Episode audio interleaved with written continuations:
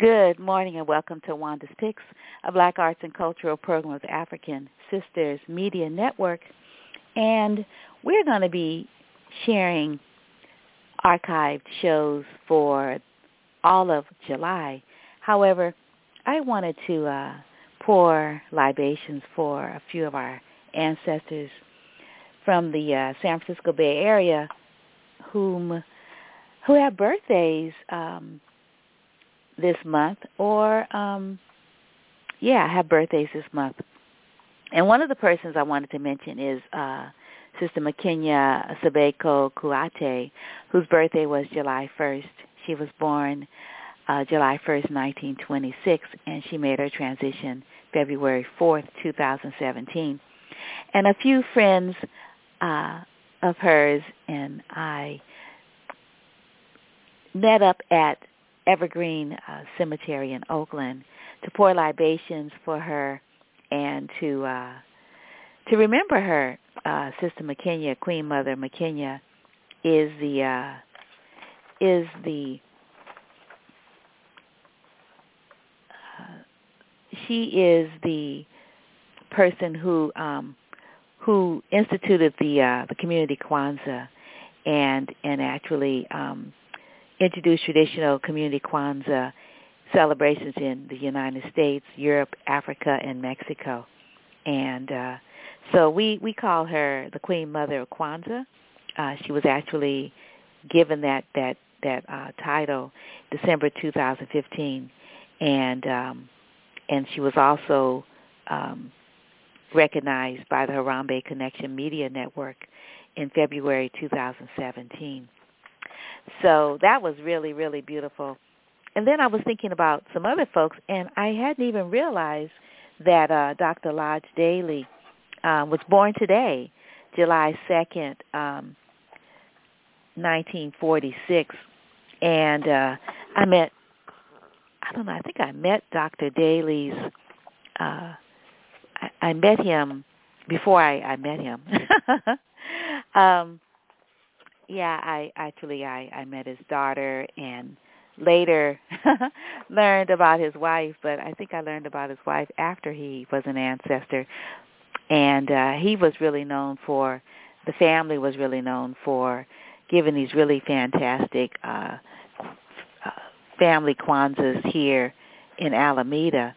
And um yeah, I just wanted to say Ashe to Dr. Daly. I knew him as a poet and uh, and as a colleague at Contra Costa College, and yeah, he was a really really wonderful man, and um, yeah, I I, uh, I knew his daughter Dafina, and uh, he's survived by many many wonderful people. But today is his birthday, so happy birthday to you, uh, Dr. Daly, and um, another person. Um, who I'm going to share something I wrote with you, um, whose whose birthday uh, is um, July 4th, um, is um, Marty Payne. Marty Payne. Oh my goodness, what a beautiful man.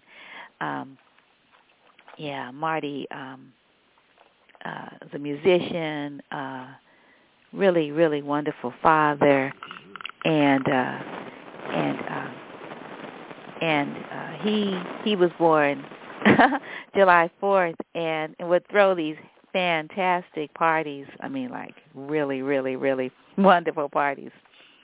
And uh, and his dear wife, um, Taisha um, Moreau, is uh, is one of, and he's got sons and grandchildren. He's survived by a whole lot of great folks because people called him Citizen so anyway, Ashe to Marty, whose birthday um, is a holiday, July 4th.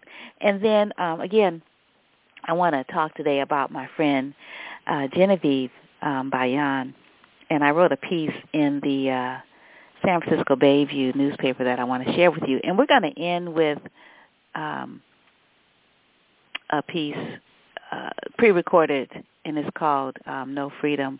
And I'm not quite certain um, what's on that particular link that I'm looking at, but I, I know it, it has to be good if if the title is No Freedom. And Dante Clark has a book called No Freedom. K-N-O-W, No freedom, like to No freedom.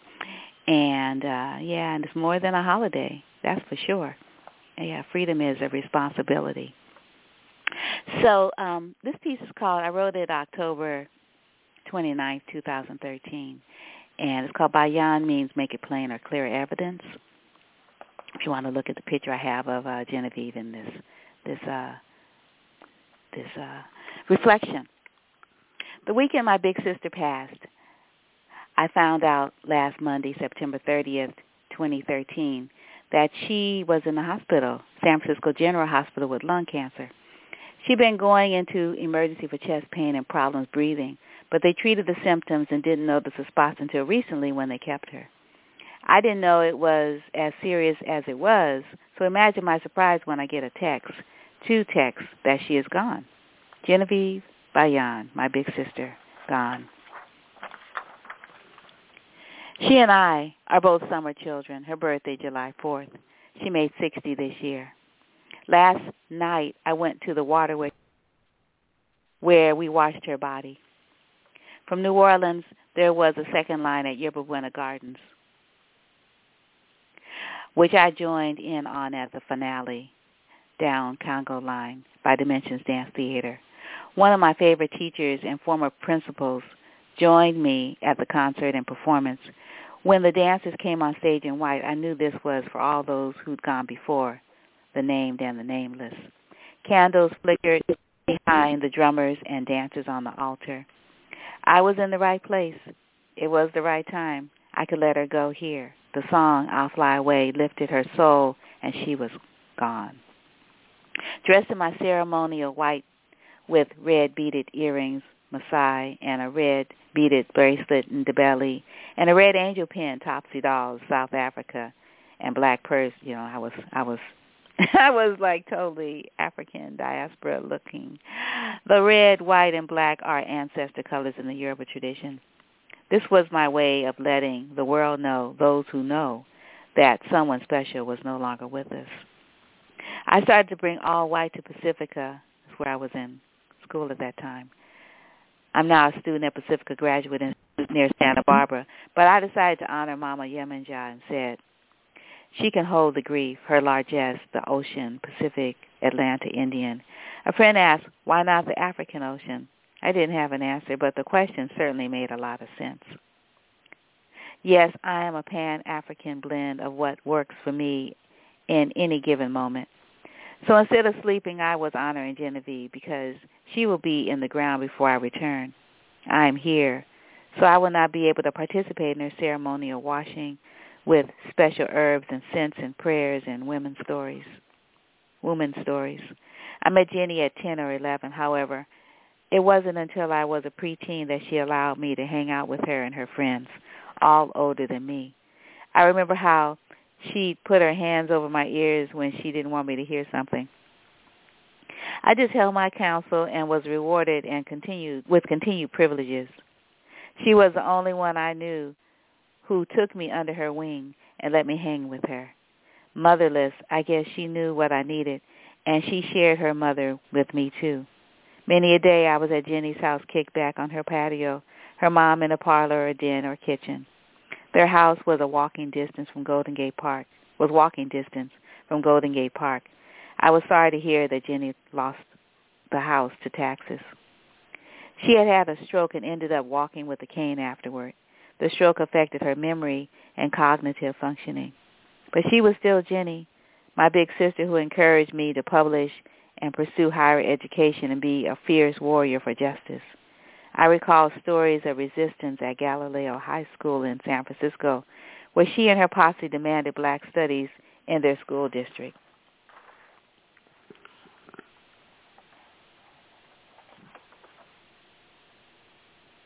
She would smile when reflecting on her Black Panther days. I don't think she was a member.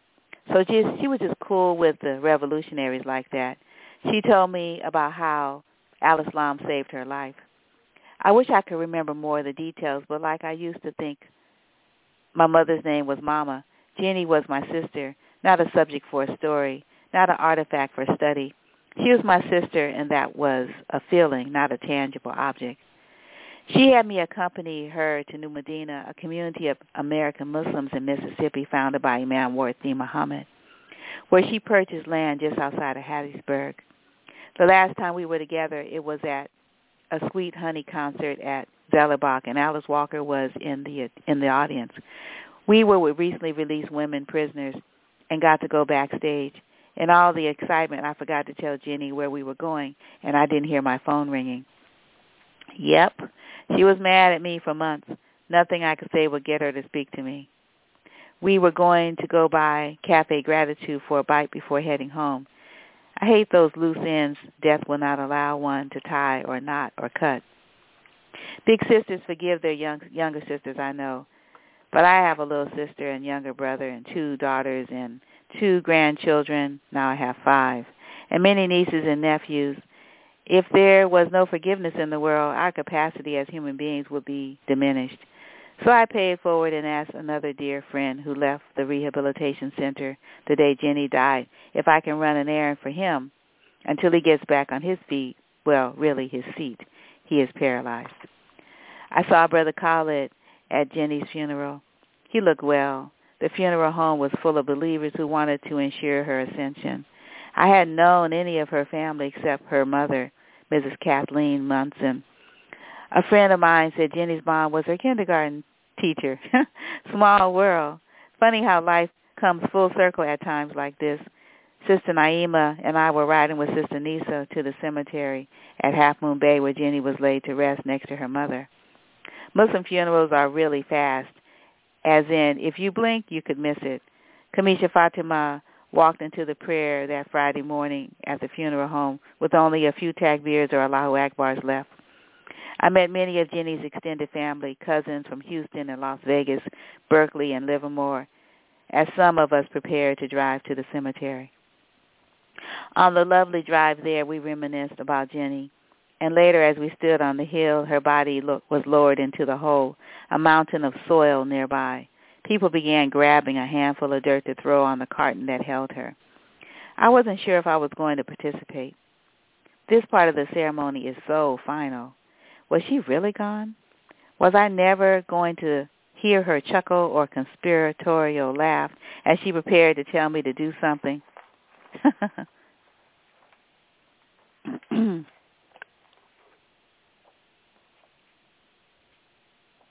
Let's see, where am I? Ah. see, where am I? I kind of like didn't put this together right. Uh, at the ceremonial washing Wednesday, two days earlier, the sister said that she looked so peaceful and serene. I'd missed the temporal goodbye. So I was just consoled. I was consoled with an opportunity to read the juz, read a juz or 30th of the Quran. The practice is to read the complete book before the person's janazah or funeral prayer. I chose the 18th section, which included some of my favorite surahs or chapters and ayats or verses.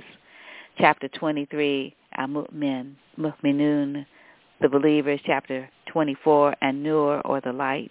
Chapter 25, Al-Furqan, the discrimination. All fitting, I thought, for a woman whose chosen name meant she had no doubts.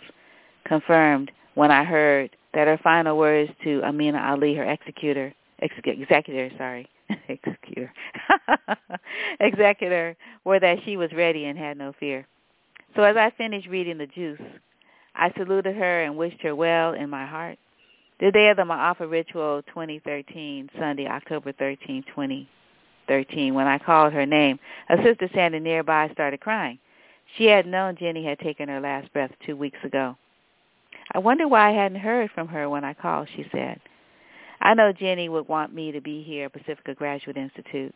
So I'm here, and so is she, since bodies have limits. However, the soul is, well, everything. I am so I am sad you're happy, ready, and prepared to adjust to this new path uh, at this institution. I'm interested in ancestral memory and the effects of trauma on memory, specifically the ancestral memories of for, the formerly enslaved. I'm also interested in the lives and well-being of today's legal slave population, American prisoners, both juveniles and adults. And I am a member of California Coalition for Women Prisoners and Legal Services for Prisoners with Children, board member. Last week, Friday, October 25th, the Sister to Sister team visited women at Central California Women's Facility. We arrived late and left late. There are just three of us. There were just three of us, Hafsa Alameen, Sister Naima Salahuddin, and I, and me. We met each other with, we met with three women. I met with two sisters I had been visiting for years and a new woman. I was not feeling well, and after the visit the next day, I could not get out of bed and have been sick since. One sister you have heard me speak of is Patricia Wright, who has terminal cancer. She is now out of the wheelchair, approved for a transfer to the women's prison in Southern California, CIW, where her children are. She wants to be near them since the governor, doesn't seem to be in any hurry to release her. Then there is Georgia Horton, who started a program seven years ago, Girlfriend, What Happened? A course designed to ask women to look into their journey of life and to ask themselves, how have I arrived at the place I am now? What happened for me to get here? She has been supporting this program with her own resources, money earned from cleaning toilets, to help women deal with trauma and addiction. I hadn't realized until this week that when the CDCR, Center for Disease, uh, Center Calif- uh, California Department of Corrections and Patient March Rehabilitation, like really not not says that it approved approves a program. There are no resources attached to the program, so the women who develop women who develop these great programs at work, they have to um, volunteer or give their programs over to people who develop self-help programs and sell them to CDCR. Then look for prisoners to fill the seats.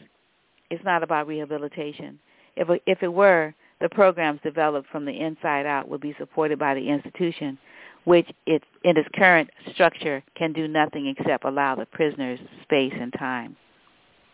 Georgia has refused to give her program away to interlopers, so I'm going to sponsor her and look for in-kind support from organizations that have similar missions like California Coalition for Women Prisoners, Legal Services for Prisons for Children, All of Us or None, Critical Resistance, Prison Focus, Justice Now, and others. Georgia needs stationery, pencils, and pens, journals for the women. Each session is six weeks, and she has about 120 women go through her program every 13 weeks. If anyone would like to sponsor this program, I give uh, the information for Georgia Horton. And since I wrote this, uh, how many years ago? 2013, so that was um, eight years ago this year. Georgia Horton has been released um, a number of years, and so has Patricia Wright. Patricia Wright was released um, last year. Um, yeah, finally, and she is doing well. She still has um, I think cancer. I'm not sure if the cancer is in remission or not, but she is free and she is with her children and her grandchildren and her siblings um, and nieces and nephews and beloved family, friends, etc. So those, that's good news here um, that I want to share with you. So happy birthday, Genevieve. Happy birthday, Dr. Daly. Happy birthday, Sister McKenya. Happy birthday, Marty Payne, citizen. Ashe, ashe, ashe to your memory. And thank you so much for joining us uh, for Wanda's Picks. And we are going to play this, like I said, no freedom. Let's see what this is because I I can't. I don't know. And it says that um I um broadcasted um last year on July 5th. So let's see what let's see what this is all about. Good morning and welcome to Wanda's Picks, a black arts and cultural program of the African Sisters Media Network. And we are so excited to have in the studio this morning a wonderful author and, gosh, um, motivational speaker and survivor, wonderful, awesome survivor. Um, thank you so much, Regina Louise, for, for joining us to talk about your newest book, Someone Has Led This Child to Believe and your film that's going to be released next year. Hi, thank you. Hi. Oh, no problem, no problem. I'm so happy, you know, to to know about your work. Um, wow, your journey has has really been uh, really tremendous um, insofar as you know what you've overcome. And I wonder if you could tell tell our audience a little bit about um, your work, um, your your two books, um, but the more recent one, someone has led this child to believe. Right. Well, someone, and originally the books were meant to be a two-part, you know, a uh, two-part book, but given what happened once somebody, someone was released, some of the occurrences that happened as a result of my writing that book, I was unable to deliver on the the second version of that book. So it took me 16 years to be exact to to recompose my sense of self to a place where I could actually write from wholeness and have an ability to reflect. So my first book, I would say, is more like a confession. I remember the day that I escaped the people who were abusing me. And I remember in my first editing, I turn around and I say to the person, I'm going to tell on you. One day I'm going to tell. So I think that book is just that. This book, someone has led this child to believe. I I I become my character, who is obviously the narrator because it's memoir. I become more understanding, more informed, and I take responsibility as well as met out what I believe is the the, the, the kind of forgiveness and compassion I'm able to give at this point. And and I also reflect. I, I come at it with more of a adult like reflective view, understanding my mother's plight, understanding my father's plight, understanding that I literally was raised by sharecroppers. So historically, generationally, realistically, these people had conditions heaped upon them that would not necessarily make them the best caretakers for me at that time in my life. So I had to look at their circumstances and not just see myself from a from a victim perspective, but a more informed, a more robust perspective. Yeah, yeah. Um, you um, you were brought up in the uh, the foster care system, and uh, at one point you were um, a parent came for a potential parent came forward, uh, an adult that wanted to adopt you, and and and was denied. I wonder if you could talk about. You mentioned forgiveness, um, and uh, and I, I hadn't realized that November was is it Adoption uh, Awareness Month? Yes, National Adoption Month. Right, right. Yeah, I wish I wish um I would have known, but next year. I'll, I'll have you on in November as opposed to December, but it's, it's never. Um, I mean, it's always important to talk about our children who need families, particularly right. children that aren't aren't babies and children that are black, because you know when you look at sort of, you know, sort of what's what the market market wants, and it's not black babies, and and so our children they stay in these you know these systems, and a lot of times the people that are taking care of them don't love them too long. And so, as you could talk about about your experience in the foster care system and and the adoption story because it's it's really sweet, you know, what how it ended up. Mm. Well, I I grew up in the Bay Area for a minute. My father, back in the 70s, worked for Barry White and was becoming quite successful in his own right as an independent artist. Uh, his name was Tom Brock.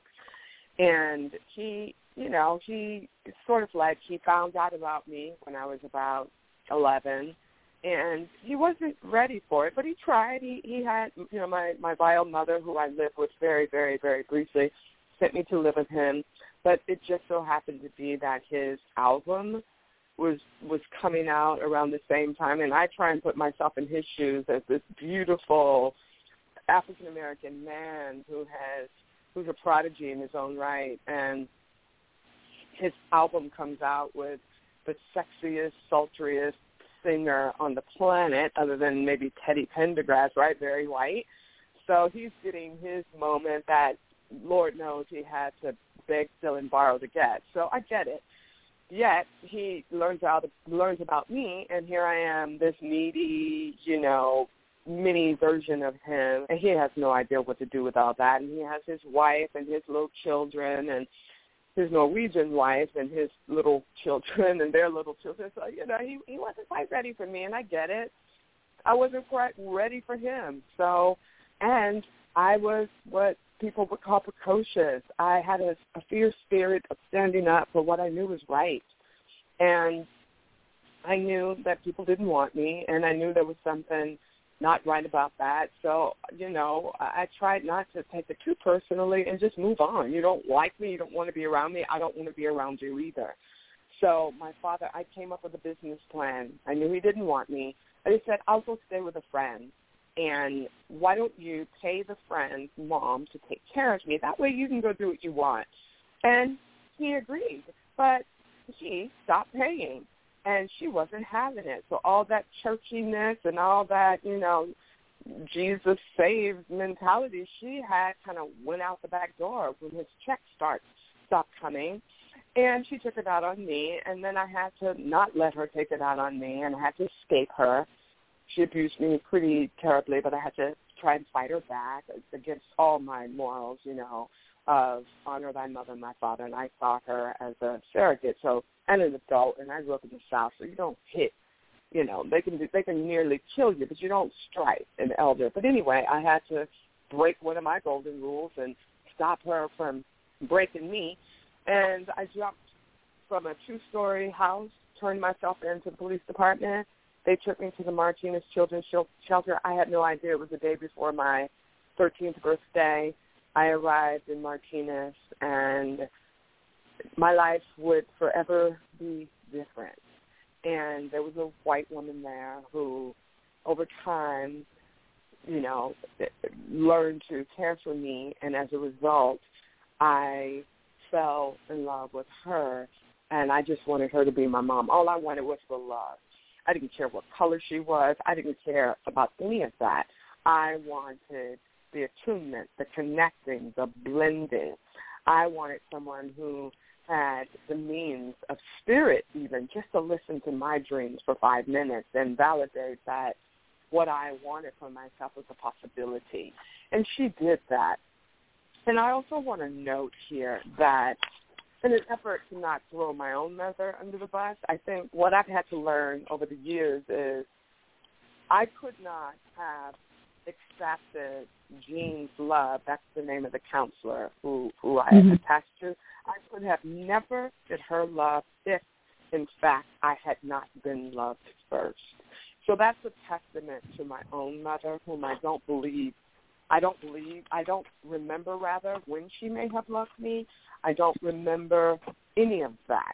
Who taught me to tell time, tie my shoes, count? I don't remember any of that.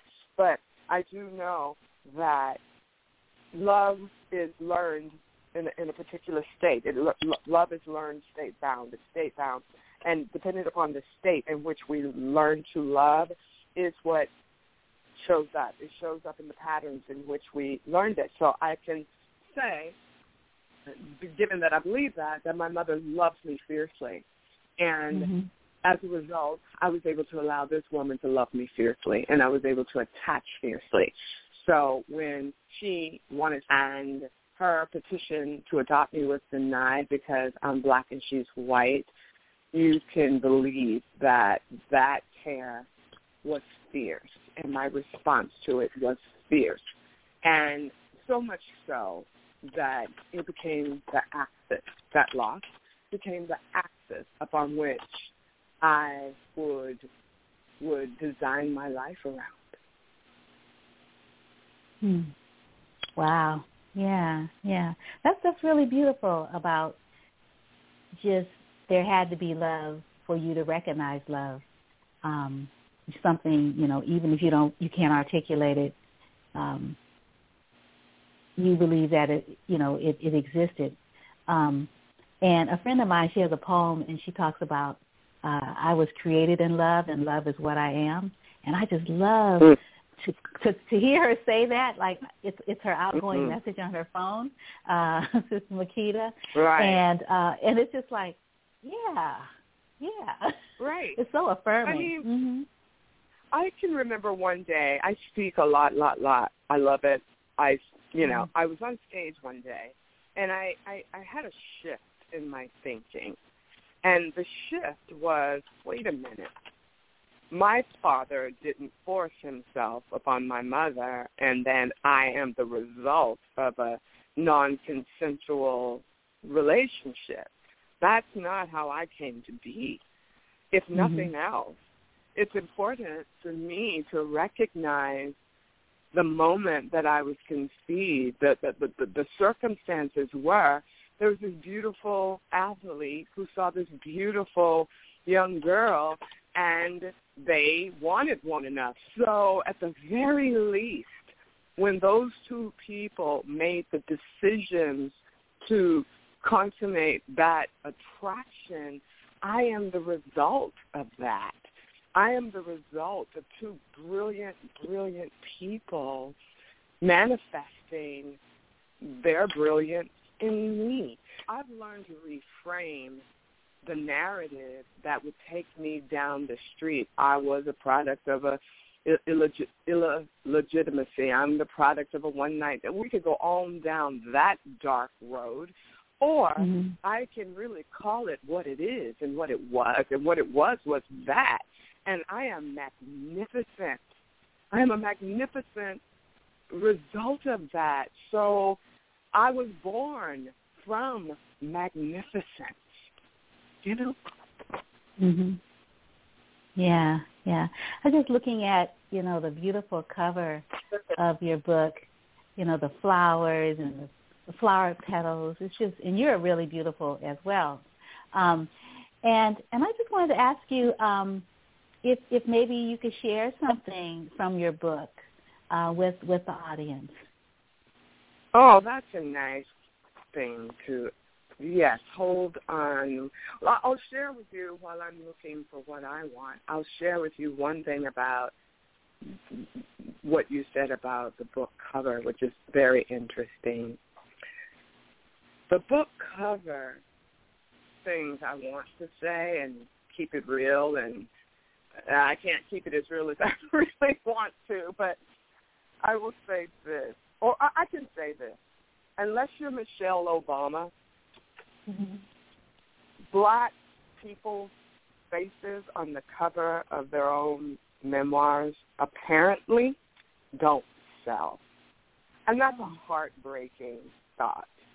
And unless mm-hmm. you're a celebrity and your platform is just built in from ground zero, apparently, you know, focus groups have said that to put black people on the cover of their own books is to give the book sort of its its its, its death mark.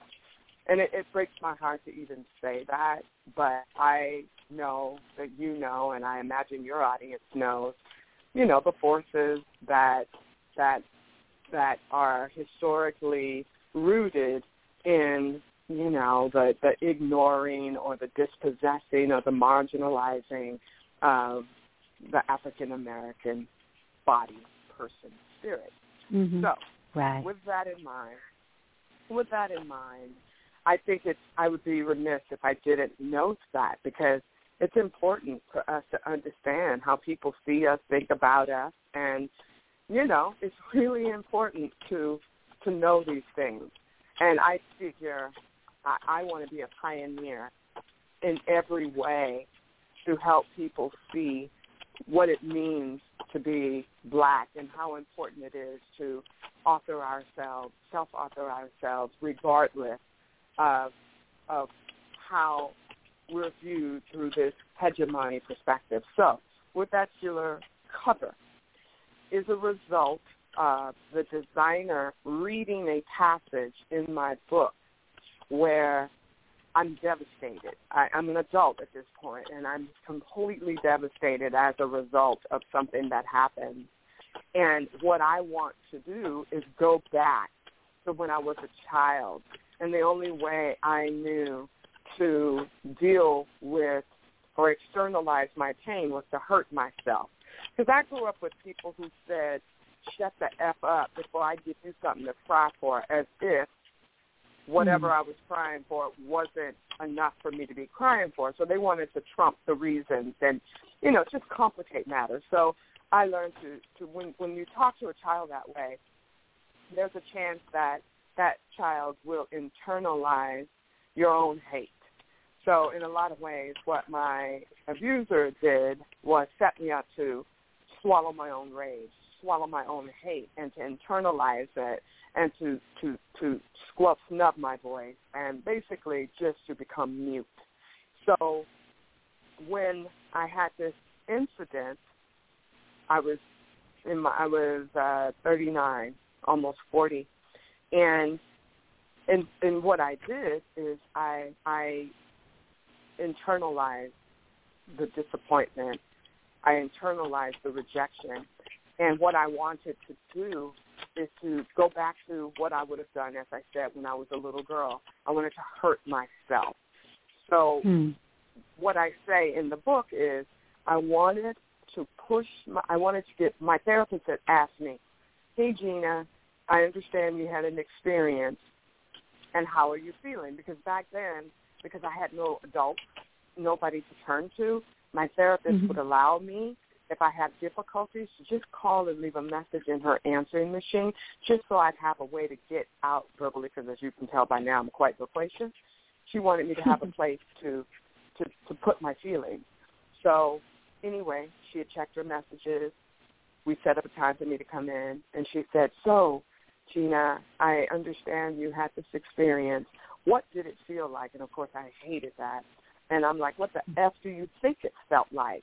I wanted to get mm. naked, and I wanted to push my nakedness through a wall of thorns to bleed the want for a parent, to bleed the want for belonging, to ble- to bleed the want for being loved out of my body. Okay, so mm. when the designer read that, she oh. took a oh. wall of roses and someone has led this child to believe. So she took a wall of roses and she took the title. And what she is doing is pushing that title through a wall of roses. And so mm.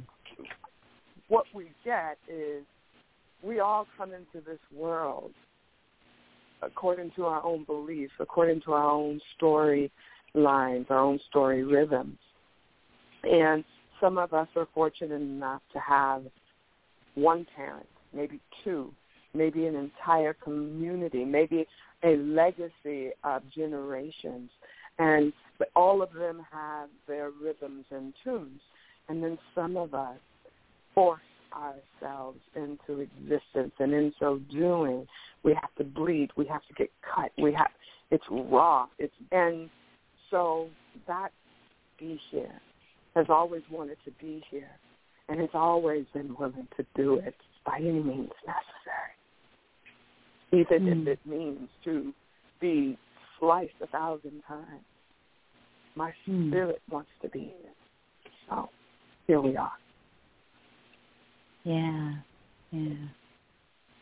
Wow. Wow.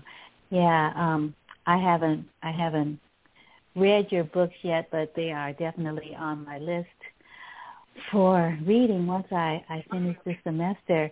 And um, I just, you know, wow, it, to be able to share such a story with, uh, you know, a world audience. Yeah, um, so eloquently as well. Well, if I don't, if I don't, who will? Mm-hmm. You know, Mm-hmm. There are, you know, there are at least 365,000 hmm. African American children awaiting a family in foster care, Wanda.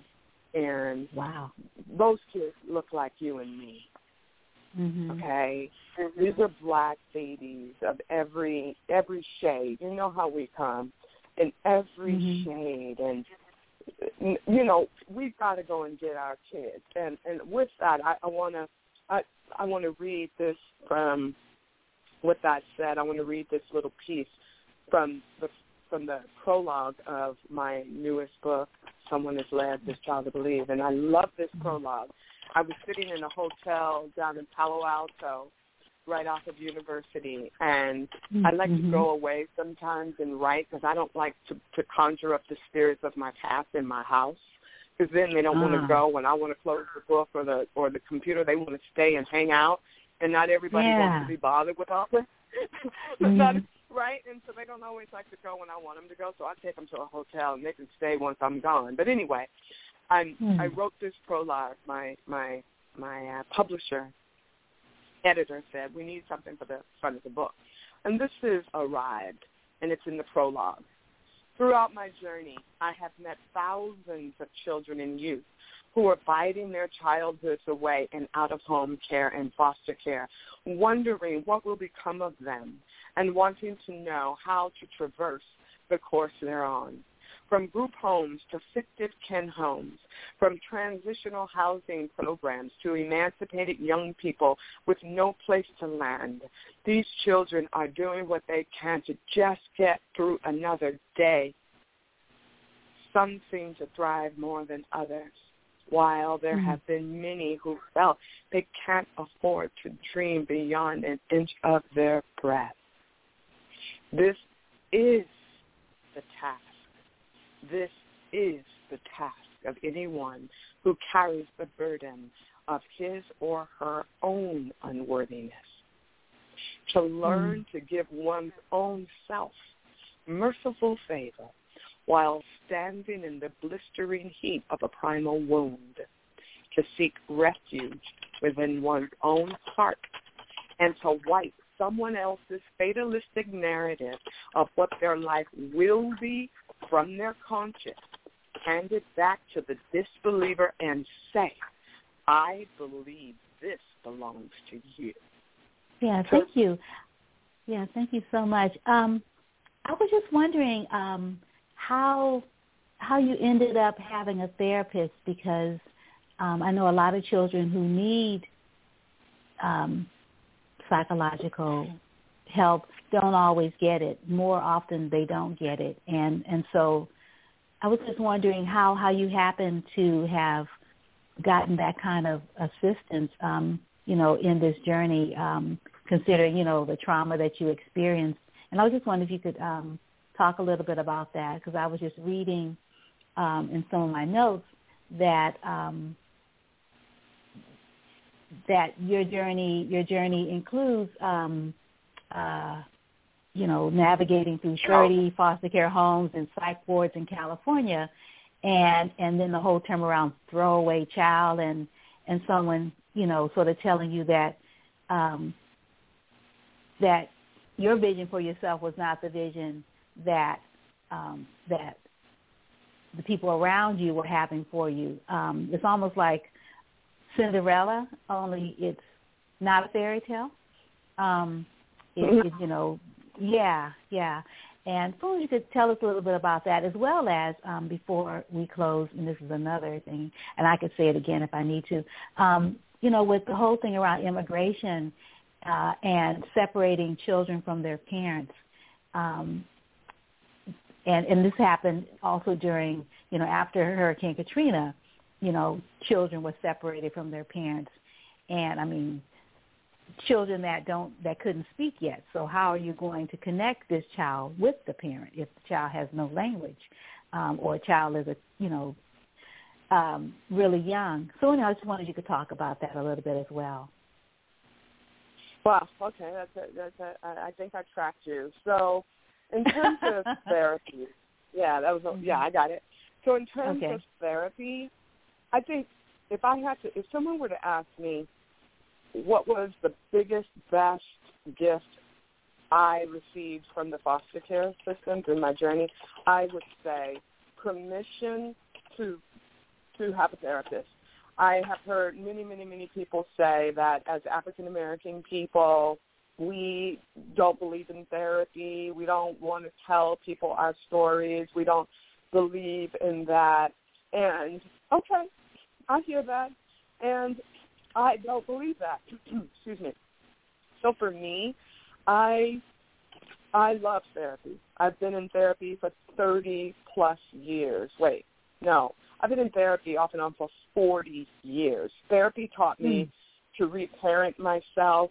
Therapy for me was about having a mirror, someone who could mirror my importance, my humanity, someone who taught me compassion, someone who taught me how to stay, someone who taught me to broaden my capacity to stay with incredibly difficult feelings, incredibly difficult realities, incredibly just incredible difficulties of what it means to be human, what it means to be black, what it means to be a woman, what it means to at one point have been poor, an orphan. I mean, I had so many, so many qualities that that negatively patinaed my essence, if you will. And so I needed someone to teach me how to be with all that, put it in a context, and learn to stay. He was for me. It gave me permission to to inhabit and live more fully from the essence of me. It gave me a sense of felt self. So I had my first therapist when I was probably 13, and I am 50 plus and I, like I said, I've had a therapist in, in to, to some degree my for the better part of 40 years of my life, and I wouldn't change anything about that. So I, I want people to run and get one, to run and get one. And if you don't run and get one, you know, it, it, it would be to anybody's uh, betterment. I think, you know, not that I'm prescribing that, but I think just for more to a more or less degree, I think that we can all find something from being engaged and in attunement with another human being, and, and it doesn't matter how long. So that's my spiel on therapy. In terms of this issue of, of what's amazing is during National Ad- Adoption Month, I was not able to get media for forum. I loved that. But it was interesting that it was difficult for me to get media around my newest book in, in relationship and connection with foster care in African American children. But I was able to get CNN because I was going to talk about children detained at the border. Mm-hmm. And, you know, I, I didn't turn it down, although to me I am not advocating for children detained at the border. I don't believe in it, but that doesn't mean for it either because I feel that I don't want to to be that person that that switches my affinity to the hottest news subject of the moment. And black children have been dispossessed for centuries. It is a cultural practice here in America. So my heart of hearts is with the children who people so easily will want to erase, so easily want to turn a blind eye to. That language in it, it's a $65 billion industry. And it is the cradle to the prison pipeline, and it is also fuels the foster care industrial complex. So, yeah, those children who are detained at the border, I'm terribly sorry, and my heart goes out to them. And yes, children separated from their families. There should be no delineation, no line that delineates what that is about. However, when we have to deal with race and class as transactional pieces, then I'm going to advocate for the ones that look like me. You know, there's a movie that just came out called uh, Instant Family, and I got to tell you, girl, I mm-hmm. again say I don't stand for you know, Latin Americans, Chicanos, Chicanos. No, that's not what I'm saying, but I'm not, that's not me. I don't mm-hmm. come from that. I don't have the privilege or I don't have any of what they stand for. But what I am about is Where's that little black girl that's languishing in foster care? That little black boy that's most likely, most probably going to grow up and and both the black girl and the black boy are going to be be consumers of recidivism. They're more likely to have children that are going to end up in those same systems to keep them going, be that welfare, be that uh, uh, uh, child services.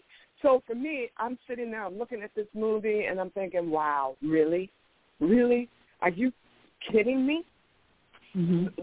Hispanic children represent the least demographic in the foster care system. And you mean to tell me that we've come this far to only once again turn the other cheek? There's another movie called Remove that is used for training foster parents. I train foster parents. I pull up the movie to show it in the training about this little mm-hmm. white girl being removed from her family and she ends up with a black foster mother. You want to know what said in that room? They were like, I posed the question, wow, isn't it interesting that African American children disproportionately are represented in foster care, yet all these movies are about white kids, Latin kids. It's, we turn the eye, and this is what every person in that room said. Well, probably nobody would watch it if it was about a black child. So that mm-hmm. nearly broke my heart. And I right. said, you know what? Oh, no. So I'm here to let you know, Wendy, my movie, I Am Somebody's Child, which will air in April 2019. I'm here to be representative of it. Finally, finally, this little black girl will have her say. You understand mm-hmm. what I'm saying? It's like right. I fought for 16 years to have this right. movie turned into a national PSA about how our children get dispossessed. And I will say this thing. One thing that the children at the border have in common with the little black children that are in foster care, I was they used a chemical straitjacket on me.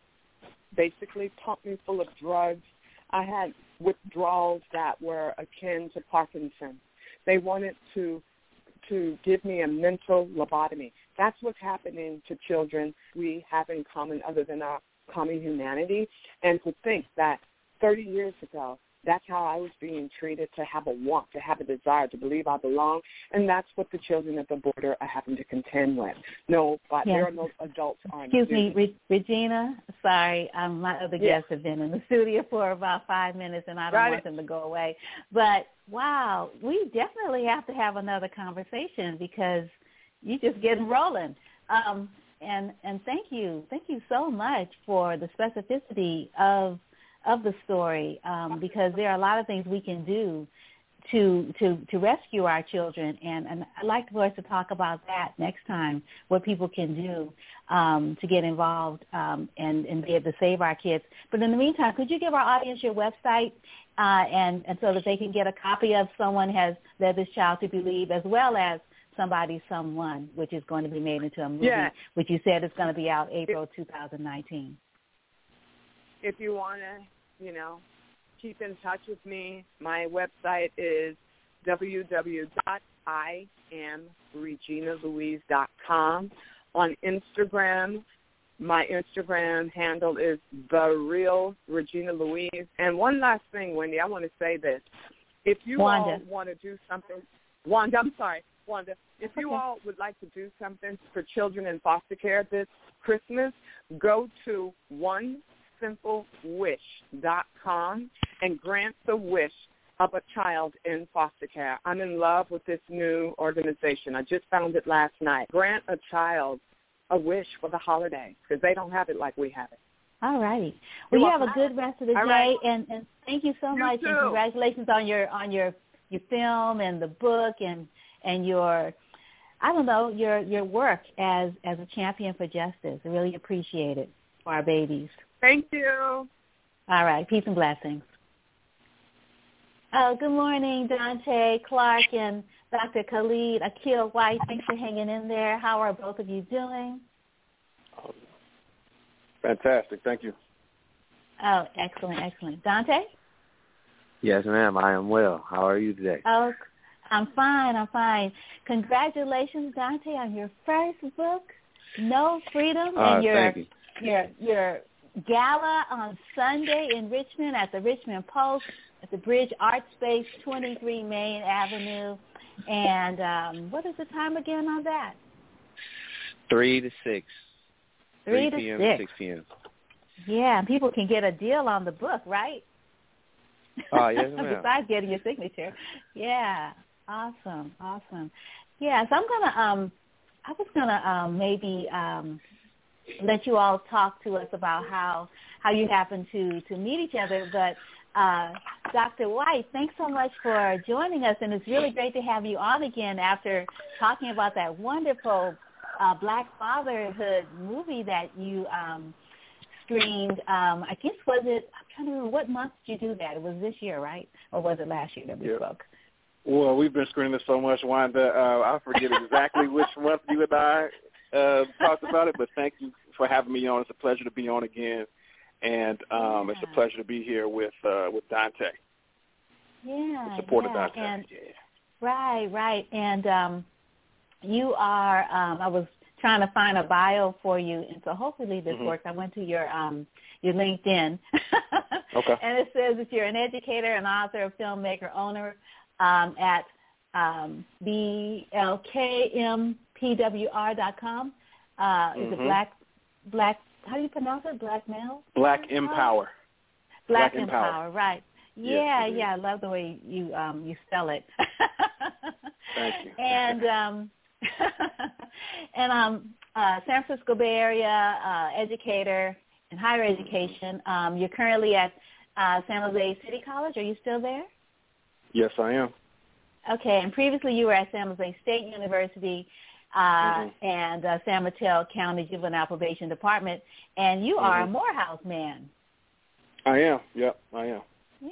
I am all And- those and the things. man- Yeah, yeah, and the man of the hour, Dante, is a poet from Richmond, California, whom you used to teach and mentor, and you still teach, well, you still mentor, uh, who uses his art to serve humanity as a documentarian. He captures the hardships of Black life while also bringing all listeners a step closer to know freedom. With layers of complex rhythm and harmony, Dante has the ability to stop hearts with his intensive performances, and his poetry is so stunning that his audience is left feeling as if they are on the brink of a revolution. wow. So Dante, you know, you're gonna have to like just give us a poem now after all that. uh, being born black, bearing blues by brothers buried beneath bridges, burned bodies belittled before becoming better, beyond broken, but believing that I am a walking prayer, Negro spiritual, cry from a broken heart that bled obsidian, trying not to be a cup that's bitter sip, on bed table absent of soul food, in the kitchen out of reach from grandma's hands in some trap house, section eight miles away from life that's living. I want to empty out, be baptized in honey, and drip for eternity. Or something. Wow. That's beautiful. yes, yes, yes. Snap, snap, snap. Indeed. so, um, how do you all know each other? Tell us, tell us the story. Give us the history. And, I'll let and- Brother White.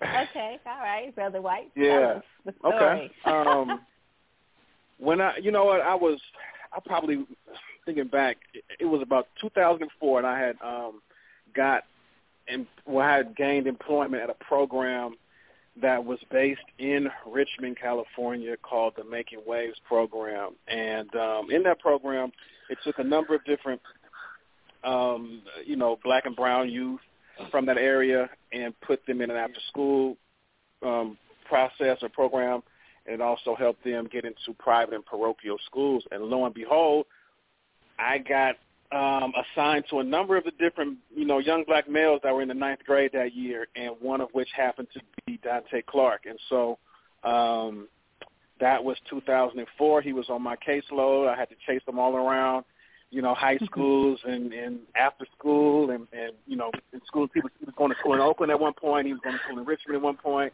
and um, you know, the long, make a long story short, we just developed a rapport from from then, and um, you know, Dante was a different Dante than he is now. He was a he was a kid then. He's a you know an adult now with a little bit more um in a different direction, I would say.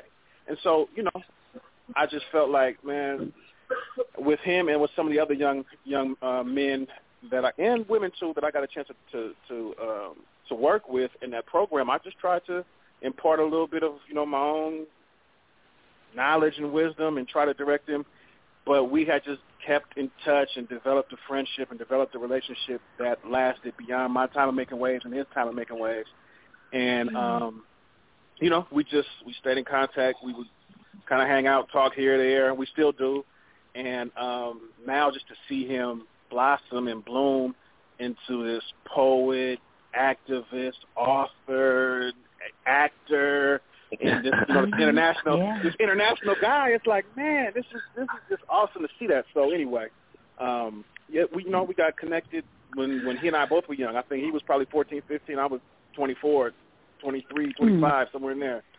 So mm-hmm. it's been a you know relationship over 10 plus years, probably close to 15 now. Um, mm-hmm. And uh, yeah, just to see, just being able to see his growth, it's like, man, this is this is a testament to why you don't give up on our young men. Mm-hmm. mm-hmm. Right. Yeah. yeah. Our young children. Mhm. Our young, yeah. our young yeah. men and young women too. Now, let me not. I don't want right.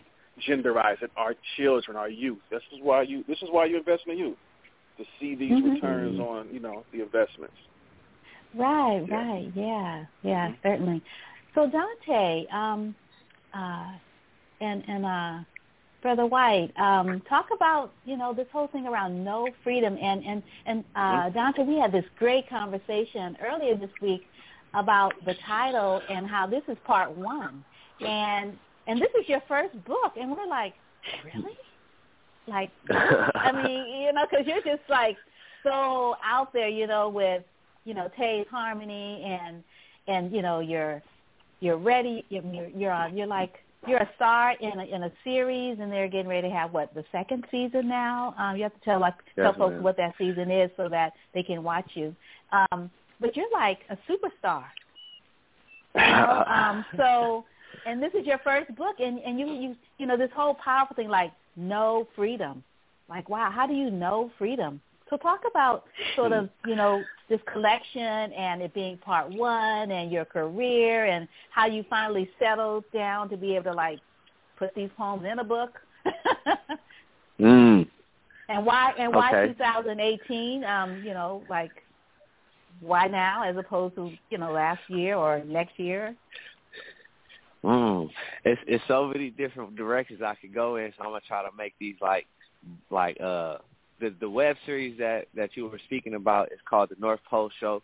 Um, the first season is on YouTube and it's on the website on uh, northpoleshow.com, and it's about gentrification in North Oakland. It's a political comedy. We just finished filming the second season, uh, which will be possibly airing this uh, upcoming season in the spring summertime. So look out for that.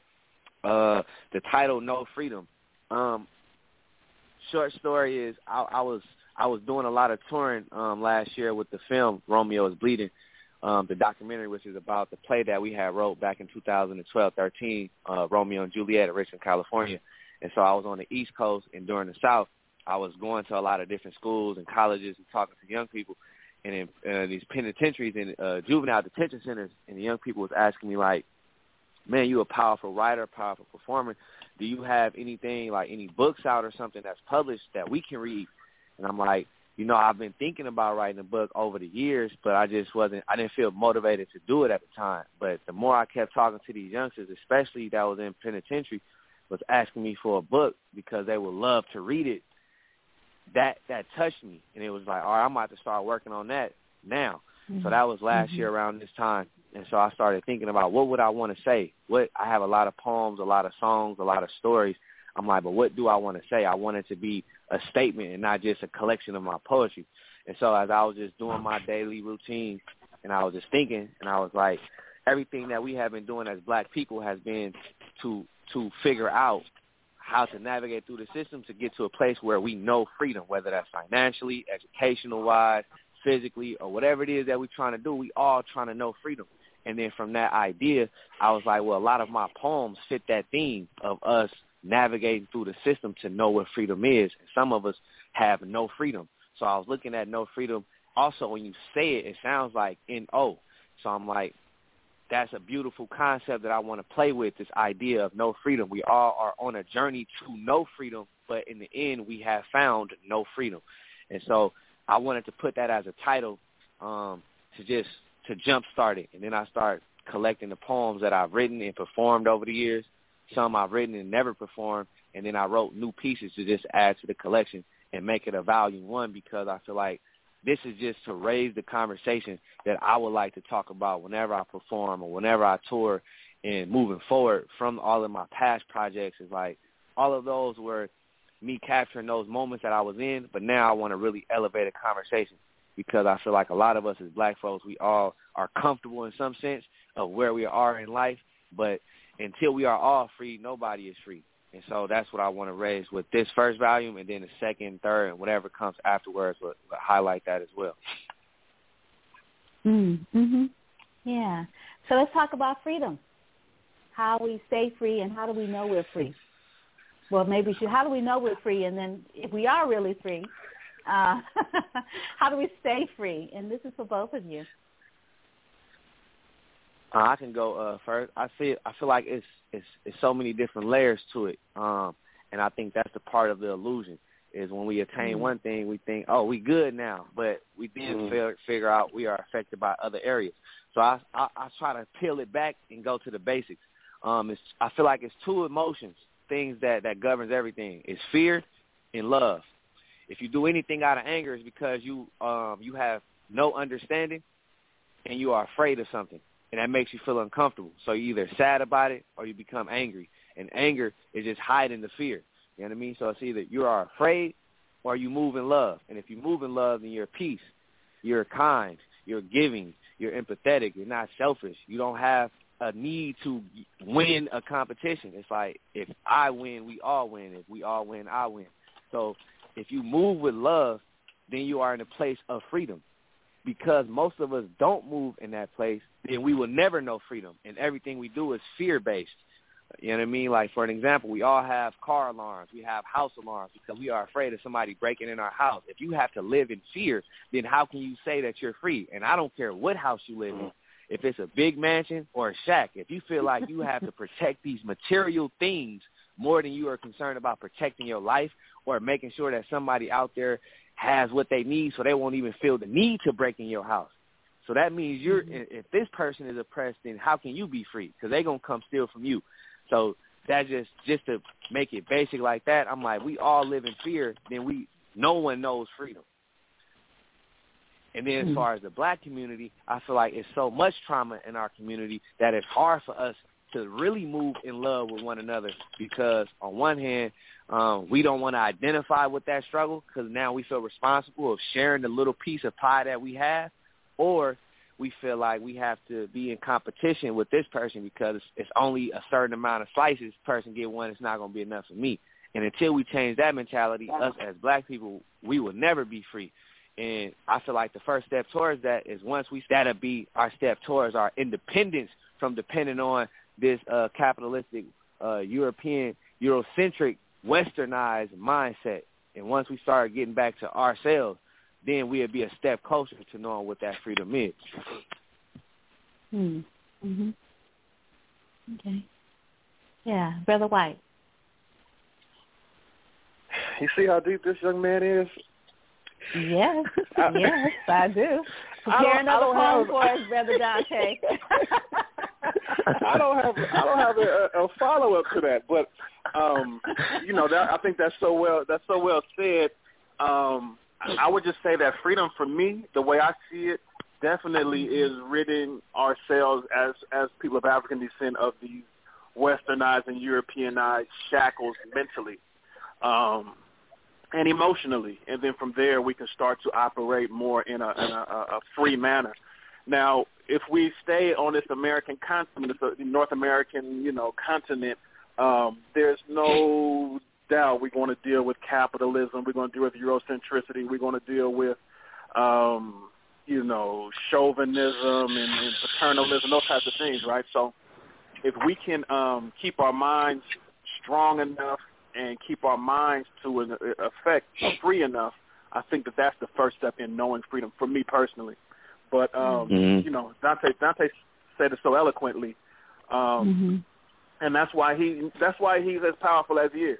You know, critical thinker um, and and a, a critical artist. You know, in terms of uh, just mm-hmm. his just his concept development. And uh, yeah. Right.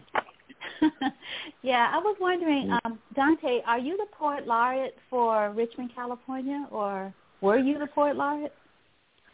I, uh, back in, I believe it was 2014. Um, they uh-huh. had granted me one of the poet laureates. It was three of us. Um, okay. so they, I guess the the council couldn't decide on which one. So it was 3 mm-hmm. of us. Uh, my uh, young, my little sister who was in the program with me, uh, Brenda. She was one of yeah. the laureates, and Lincoln Berman, he was also one of the laureates. So I am not right mm-hmm. now a laureate. Mm-hmm. Another one of my little sisters who I worked with, Sierra uh, J- uh, Gervais, she is one of the laureates, and I think it's also three of them. But whether they gave me that title for the city or not, I was moving in a way like I don't know nobody that came from my neighborhood that wrote poetry as their way out. Everybody else had they got it how they lived from the streets. So the fact that mm-hmm. I was mm-hmm. able to articulate not only from the books but also from the street corners and put it in a way that the people in the streets could relate and the people in the mm-hmm. classrooms mm-hmm. could relate and people who in the rich communities, no matter where you're from, could relate to what I'm talking about. I always looked at myself as a poet, a poet for the people. So as long as I'm doing that, I don't really, I'm not really tripping about a term on a city or somebody else give me. Although I appreciate that that I was acknowledged to even be considered like a representative, but I still look at myself as a poet laureate. Mhm. Right. Yeah. Yeah. So we have about five or so minutes, and I was just wondering um, if, um, besides you know asking for another poem, I was wondering if we could talk a little bit about um, sort of if we if we're talking about freedom, uh, and, and black people can never talk enough about freedom. we sing about freedom, we talk about freedom because, wow, we live in a in a society that, you know, like just one step from being captured all the time, and, unless you, you know, have, you know, have a plan and a strategy to stay free because people exactly. ask people give away their freedom all the time because a lot of times people don't think they have choices. And I was wondering if you both could talk a little bit about, you know, growing up, you know, I think you both grew up in the Bay Area, um, you know, black boys, now black men and and and just sort of being able to navigate the ter- the terrain in a way that you weren't captured. So I was wondering if you could maybe mm. like job is, you know, give us some clues, you know, some some parents that might be listening that need some some some ways to like ensure that their black boys and their black girls stay free. Mm. Okay. Um, I, I think as as the elder statesman between myself and Dante, right? Um, mm-hmm. I think that the the need for um, particularly with boys, positive mentoring, positive role models, and imagery, you know, positive imagery, I think has helped keep me, you know, free, uh, physically free out of the system. I think that that was big for me. And in turn, that's the types of things that I try to do with some of the young people that I work with is just show them that, look, you know, um, I was the person that, you know, I didn't, I didn't necessarily come from the streets. I don't have that, that background, but at the same time, um, you know, I am a black man and it's, it is America. So there's other routes that you can take beyond the streets or outside of the streets there's a way that you can use your intellect. There's a way that you can use your um, mind. There's a way that you can use your emotions in ways that um, can help you remain free, but also can help you, you know, have some type of tangible skills and life skills. And um, you know, at the same time, um, I had other men that, that really invested those types of thoughts and feelings and, and actions and behaviors in front of me or it, into me. And so um, with that, you know, they kind of showed me that it wasn't just one type of lifestyle. You know, it wasn't just either sports or entertainment or the streets. There were some other people that did some other things, whether it was small business owners, whether it was people who had a nine to five, whether it was people who um, had two jobs. You know what I mean? Those types of individuals kind of, you know, also molded me. So I think that in turn I try to represent that that that voice of Black America, or Black men to young people that I work with. Mm-hmm. Mm. Right. Yeah. Yeah, Dante, you told you told me uh, some stories about your dad and your mom, and um, mm-hmm. I was mm-hmm. thinking, you know, maybe you might want to might want to tell us a little bit about about your people, so to speak. And you have siblings Ma'am, too. Uh, oh yeah, I got a lot of siblings. Um, I, I I take my hat off to my to my moms and my pops. Um, my mom's she did the best that she could to raise us in an environment where my pop sometimes was absent, whether he was uh, caught up in the streets trying to provide for us or he was incarcerated. Uh, so my mom did the best that she could. And one thing that she taught me was, care what you want to be, be the best at it. As long as it make you happy, be the best at it, and I support mm. you. And so just with that little bit of encouragement of me feeling like, dang, if I don't go to school, if I don't want to get a job in corporate America, what can I do? Because all I have is the streets. Her just giving me that encouragement. I'm not going to be mad at you if you don't go to college, but you better have a plan. And whatever that plan is, execute it. And so me just looking at that like, with it, whatever it is that I want to do, I can do it as long as I have a plan. And then my pops always taught me, uh, I don't care how old you is. You know what I mean? You could be 15 or you could be 105 years old. You got there one day at a time, and you only get 24 hours. Eight hours to sleep, eight hours to do your business, and eight hours to stay out of somebody else's business, and you'll be all right. And then he'll start cracking up laughing. and so just that, just just that, those simple jewels of mm-hmm. like, man, just one day at a time, make a plan, and execute it in 24 hours. Mm-hmm. Eight hours of sleep, eight hours of doing your work, and then eight hours of minding your own business and staying out of somebody else's, and you'll be all right. And and I just I just apply that, and I feel like that'll be uh, that can be applied in a lot of ways of knowing freedom. It's like, what do you want? Mm-hmm.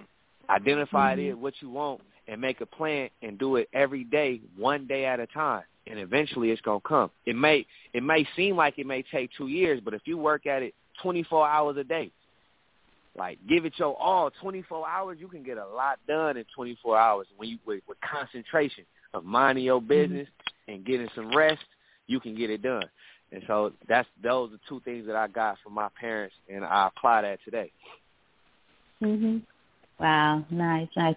Well our audience know we're speaking to dante clark uh, and uh, dr khalil khalid um, akil white about dante's newest book the first off the press to look for others, No Freedom, and there's going to be a really wonderful gala at Richmond Post mm. uh, in the Bridge Arts Space at 23 Main Avenue in Richmond, California, this Sunday from three to six. So, you're gonna take it take it out with a poem, another poem, Dante, from your collection? Oh man, uh, I'm gonna do um, I'm gonna do a couple of short pieces.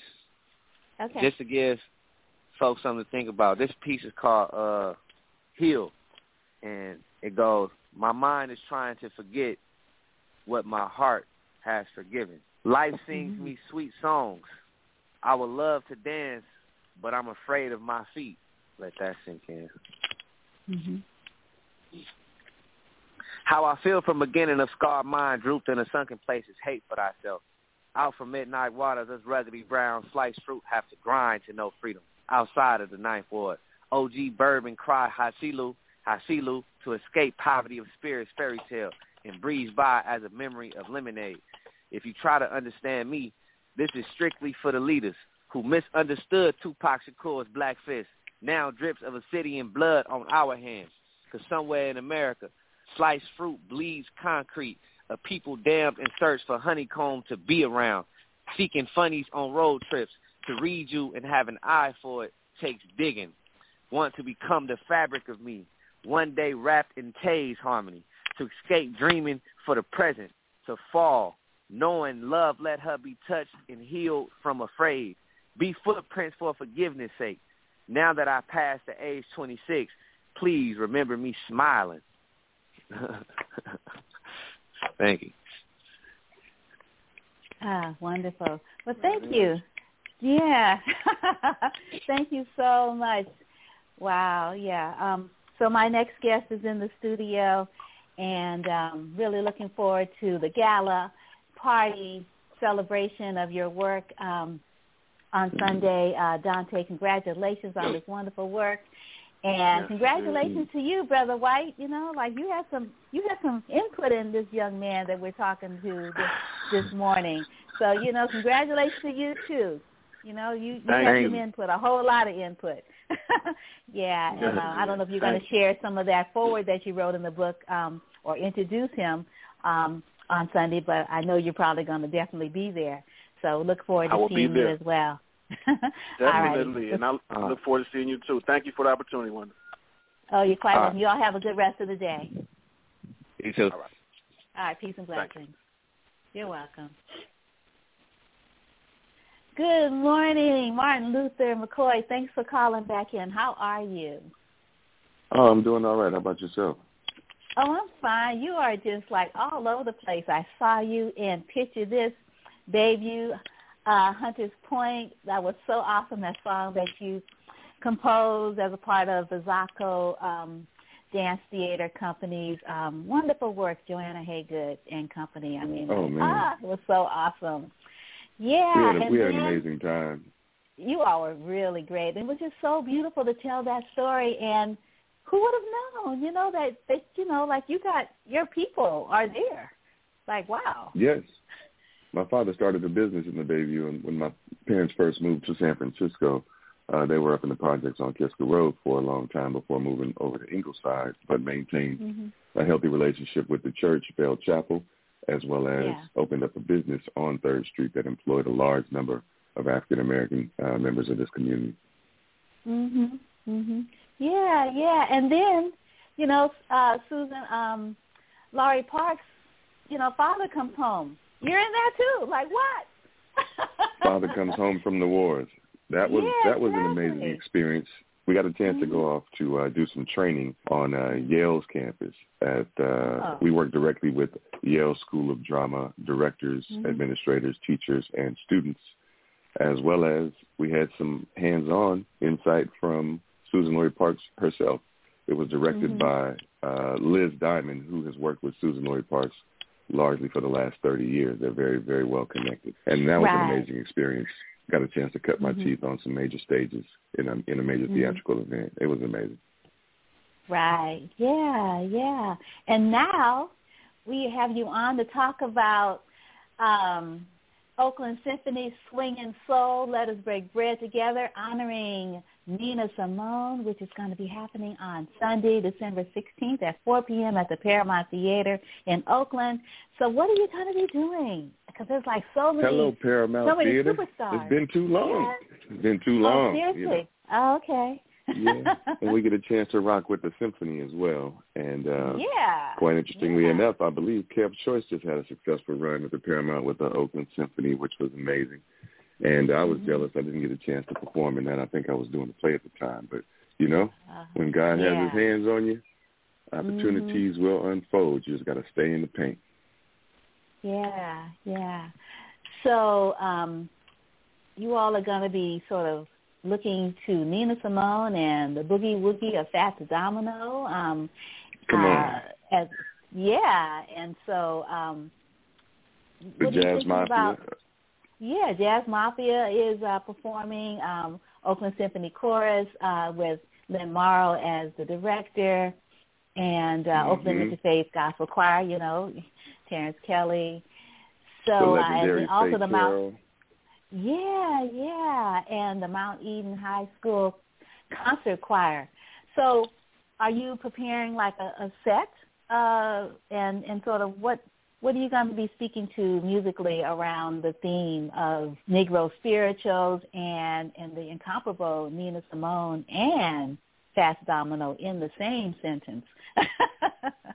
Indeed. I mean, I'm going to give you a full-fledged Martin Luther McCoy uh, performance, and I'm going to give you the best mm, workshopping and uh, what would you call it, interpretive performance of some of Fats Domino's legendary work. They're bringing me in Mm, mhm. specifically to deal with that section of the music, and Adam Theis has put some incredible arrangements together for the symphony and for the choirs, and uh, I can't tell you everything because you have to come see it and listen and enjoy it for yourself. But it definitely be uh, a joyous occasion. We're going to have a good time. Mm, hmm Yeah. So tell us a little bit about about your your artistic career because you're also an activist, and you know, and you carrying that name, Martin Luther. The name, like wow, that's a tough yeah. name to carry. I mean, it I was know, never, like, um, it was never a cross that I intended on or wanted to bear. It was a name that I I, I shied away from as a youth. I, no one really knew my name was Martin Luther. People called me Marty, Marty McCoy, and that was fine. Mm. But Martin Luther had so much weight to it. And then I ended up going to uh, Morehouse College, mm-hmm. where um, you know Dr. King also he's an alumnus. So there was even more interest in that because while in Atlanta, most people that knew me through my collegiate days, they called me Cisco, being that I was from San Francisco, and also mm-hmm. didn't know that my name was Martin Luther McCoy. And when I uh, decided that I had to pursue the arts and under my own name, that's when it became very clear to a lot of people like, oh, okay, some some folks and friends of mine actually thought that I was taking on the name Martin Luther and the spirit and the legacy of the struggle and the civil rights movement as um, as an act, as a part of a motif or something of that nature.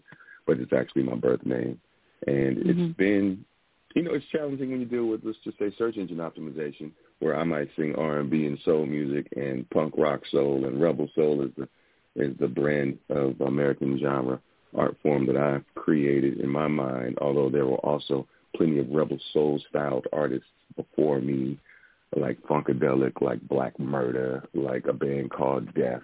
There's uh, there's a lot of uh, black artists who have picked up the guitar, turned on the distortion, turned it way up, and uh, had something to say that might have either been challenging quo or trying to impart new thoughts and new ideas in the urban community.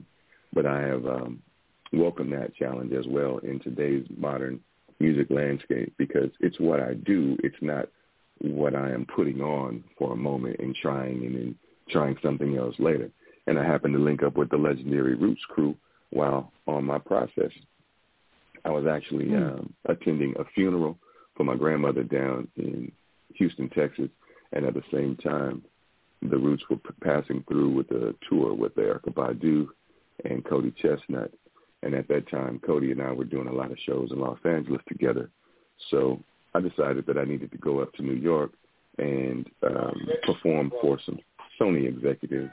And that turned into the Roots um, having an opportunity for me to join their band for a couple of years. So I did that for about three years. And then came back to the West Coast to release more music, Rebel Soul music, Love is the Hero, Extraterrestrial Brother, and now I'm working on. Mm. Mhm. Yeah. Wow. So are you going to be on stage uh, doing any more uh, theater? I will be. So we I will-. You will. Oh, super. What? Uh, I, def- I definitely. Well, I'm working on a one man play right now, and it Oh. will be launching here in the Bay Area. When we Mhm. have the uh, location and the dates, you will definitely be one of the first to know.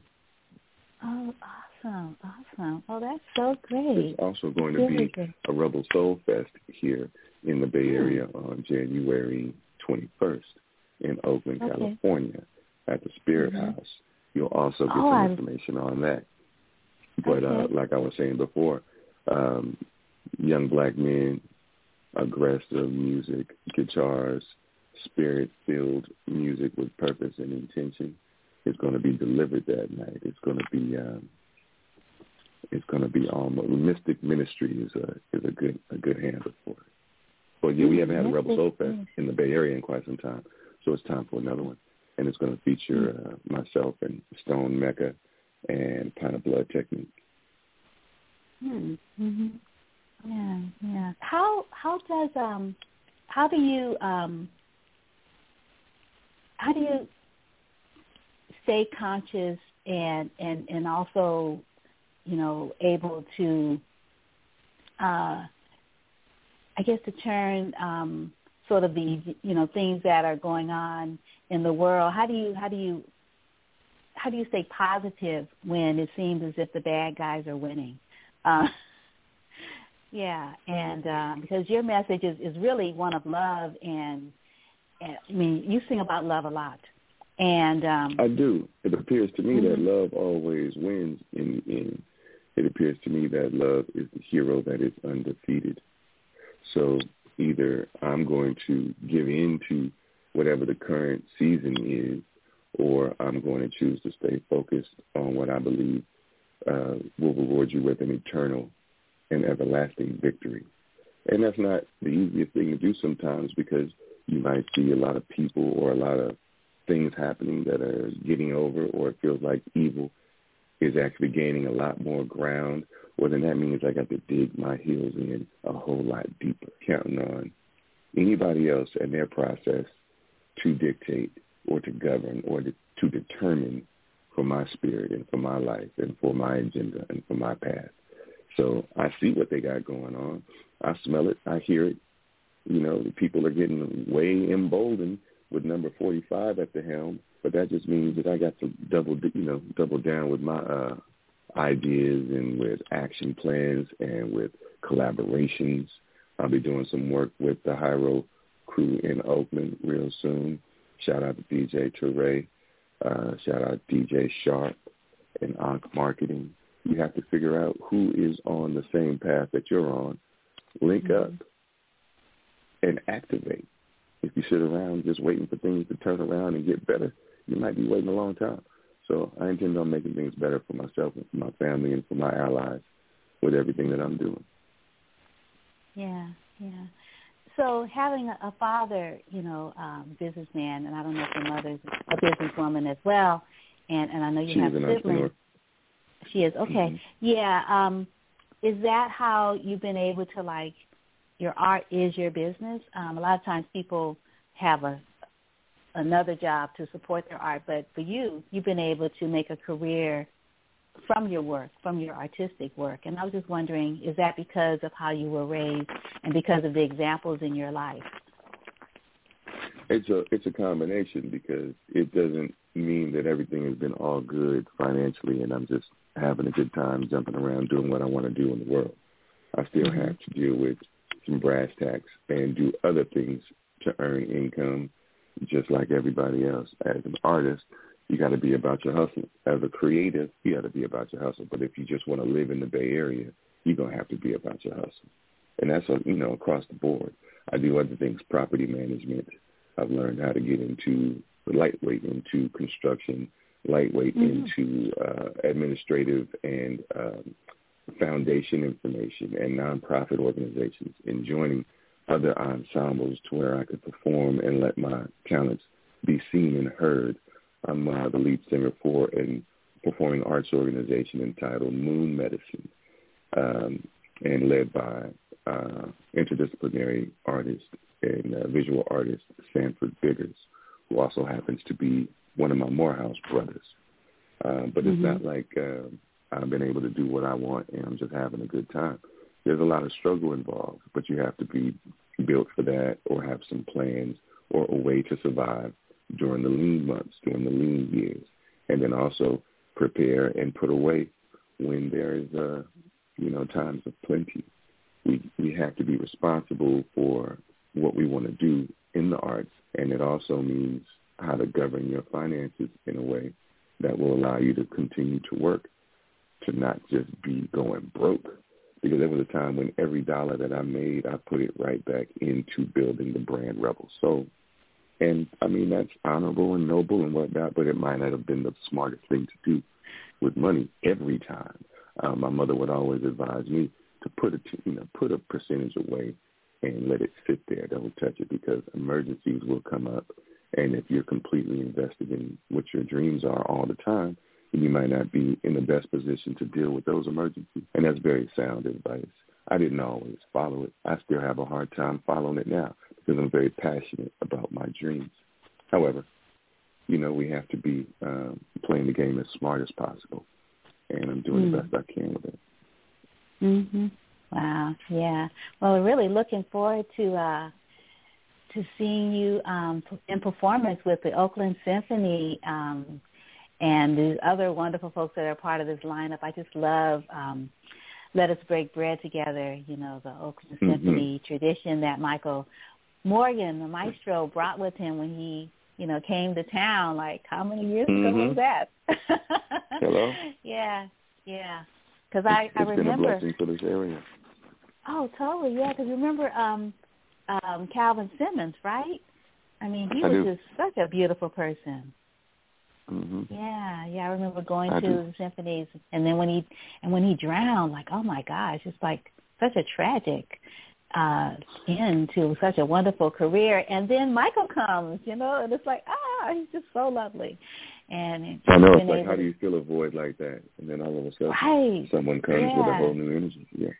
Mhm. Yeah, yeah. So it's going to be magic as usual. Yeah. So I, I Mm. have um I have a couple of pieces that um you sent me, and I just love uh Rise, your a cappella piece. That piece that is so beautiful. Thank It's- you. it's- the words Rise are so, is the like- same song that I was actually singing in the uh, Zaccho dance presentation. Oh, of. Daisy. Oh, okay. Yeah. Okay. I was wondering. It's a what- dedication I, to the resurrection of a young black mind who happened to be, in particular, my nephew and all of his friends that I used to. I, didn't, I wouldn't say I mentored, but I would holler at them because as um, I find that young black men need older black men to stay in tune with. We have to stay in tune with them. They have to stay in tune with us. And when we get disconnected, sometimes that could lead to, you know, very, very dark events and occurrences that often lead to prison time or that often lead to um, having rights taken away, um, that often leads to a feeling of disenfranchisement, of uh, you start to feel like no one really cares, there's no opportunity for you, and you're going to do whatever you're going to do in order to get by and survive. And when you get on that page, it's hard to get off of that page until something happens like someone takes your rights away. And now you have to breathe recycled air or be restricted on how much time you can go out and see the sun every day until someone allows you to. So my intention is to prevent is to prevent that from happening. And I do use my music as the medicine because I can and that's where my heart is. So Rise Mm. is that song that speaks to that that particular issue. I mean, it means something different to everyone who hears it. That's what it was written for, and it's been an amazing journey with that song because the fans often request it, and uh, I'm thankful for that. hmm Yes, it's really, really beautiful, and yeah, thank you, thank you for the um, you know telling telling us sort of you know um, how it came to be, and uh, yeah, really, really wonderful, um, wonderful piece. And so, um, so I was thinking, you know, we could close our conversation with this particular work. Um, do you want to share anything else about about Sunday, except you know you're not giving it all up? You got to come and see the you know, come yeah, and be I mean, in, Sunday is about to be a rocking good time. You know, Mhm. not going to be dragging about. You know, Nina Simone, I had the opportunity to perform with Kev Oh, Choice, really? interestingly enough, um, a Hmm. tribute to Nina Simone, and we played Mississippi Goddam. And I tell you, Mm. that song is amazing. It's amazingly unique to express what she was expressing, as well as the uh, music and the arrangement. And it just lets you know what kind of brilliant level talent you're dealing with with Nina Simone. You just won't hear anything like her music unless she Mhm. creates and records it. Now that's one Right. thing. Fat Fats Domino was rocking. Fats Mhm. Domino was ready to turn up, you know, uh, a la his era.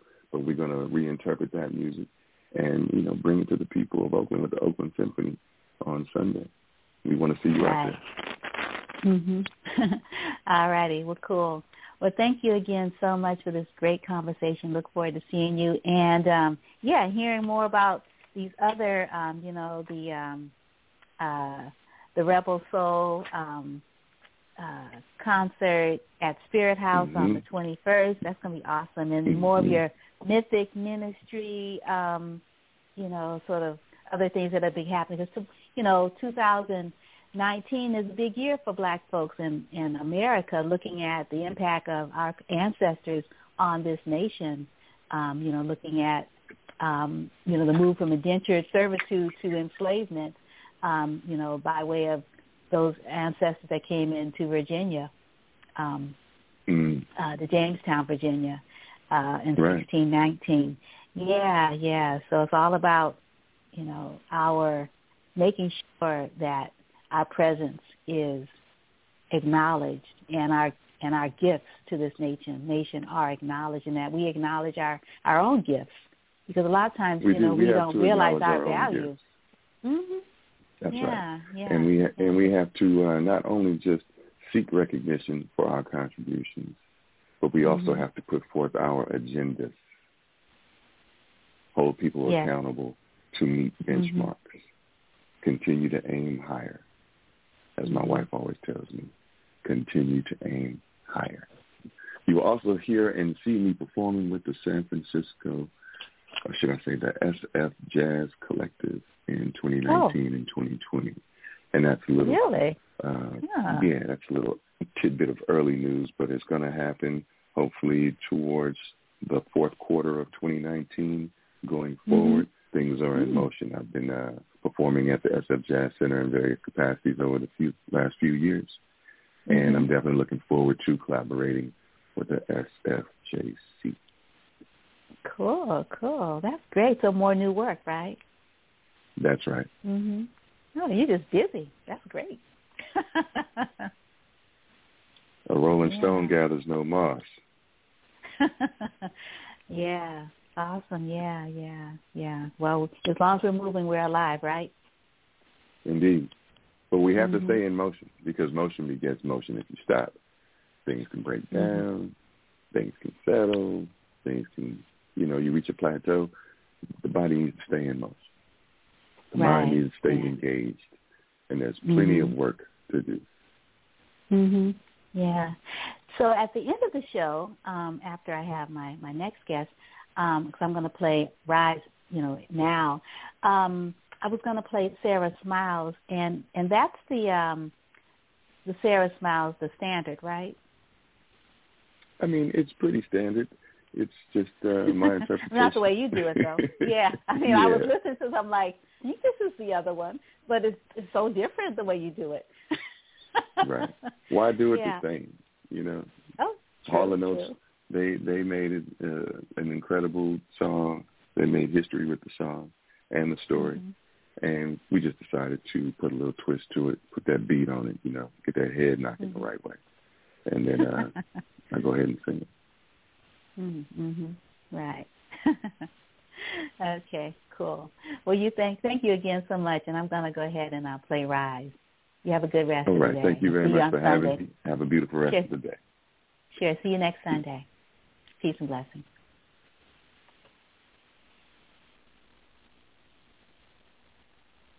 Get up, get up, get up, get up, get up. Rise, rise, rise, rise, rise. It's time, it's time, it's time, time to rise.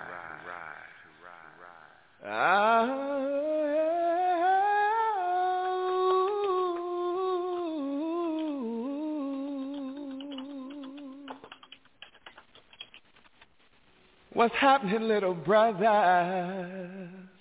Are you still getting by? On the corner every day, you like to pay. Are you still, Are you still getting high? Now I'm only your reflection. Deeply bothered, chocolate soul complexion. Believe we're gonna rise again. Would you please tell a friend to come on in? Take your time and make sure that you do it right.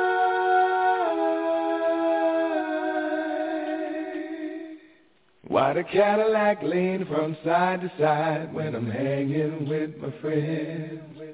Just to be alive is a reason to ride, especially with my kids.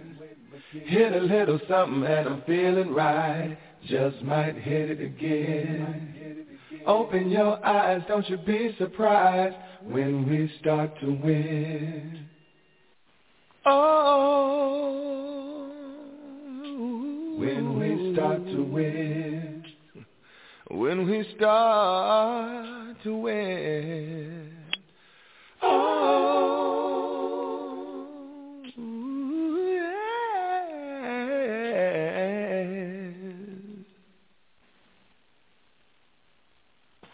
Sometimes I want to feel like I'm the one in control. Another illusion. And take back every element of me that they stole. It's so hard. I'll be fine when I heal my mind, body, and soul. Until then, take your time take and make sure that you do it right. We'll be making moves, making moves while knowing God is on our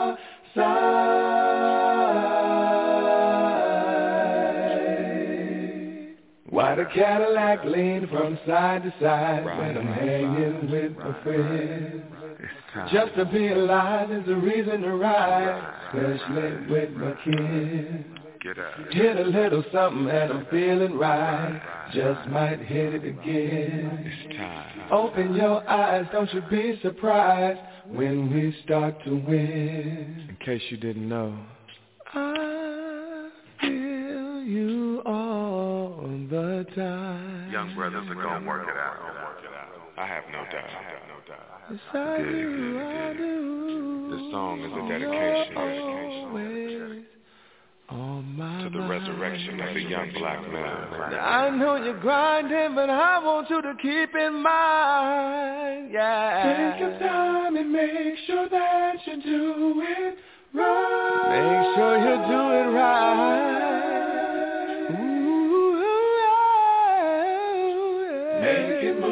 Knowing God is on our side. You gotta know, you just got to believe it.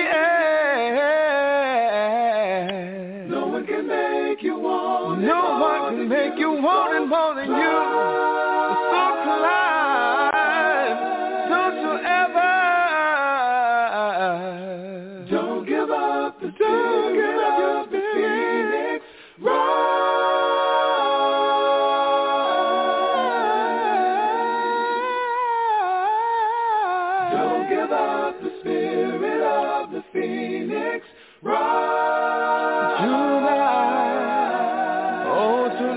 Gonna feel the spirit of the phoenix rise. Don't give up the spirit of the phoenix rise.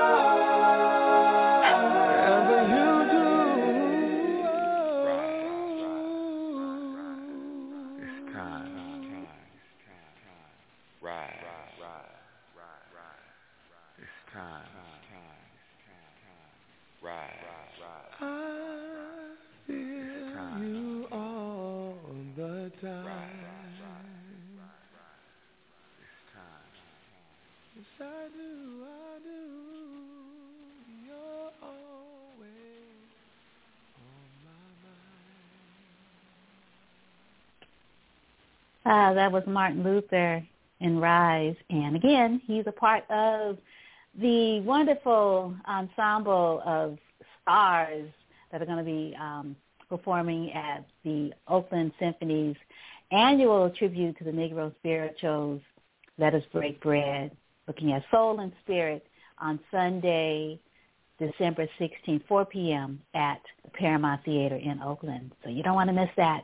And we are so excited to have uh, Mr. Nathan Richardson in the studio. He is, if you want to know what Frederick Douglass looks like and sounds like, this is the man. And hopefully you were able to catch him when he was in the Bay Area earlier um, this year. Uh, he was in Oakland um, at the, um, what's the name of the bookstore you were at in Oakland, um, Mr. Richardson? Uh, the Pro Arts uh, Theater, the Pro Arts Pro Theater downtown. Arts. Right. Yeah, yeah. And then you were also here. You were um, sort of a part of the um, Irish American uh, Crossroads.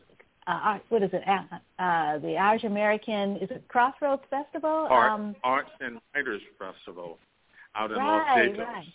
Yeah, Yeah, that's an yeah. annual event uh, in its that's an annual event in its fourth year, uh, Mhm. and of course the association there is that Douglass uh, spent uh, 21 months in England and Ireland, uh, four months particularly when he first uh, left the United States.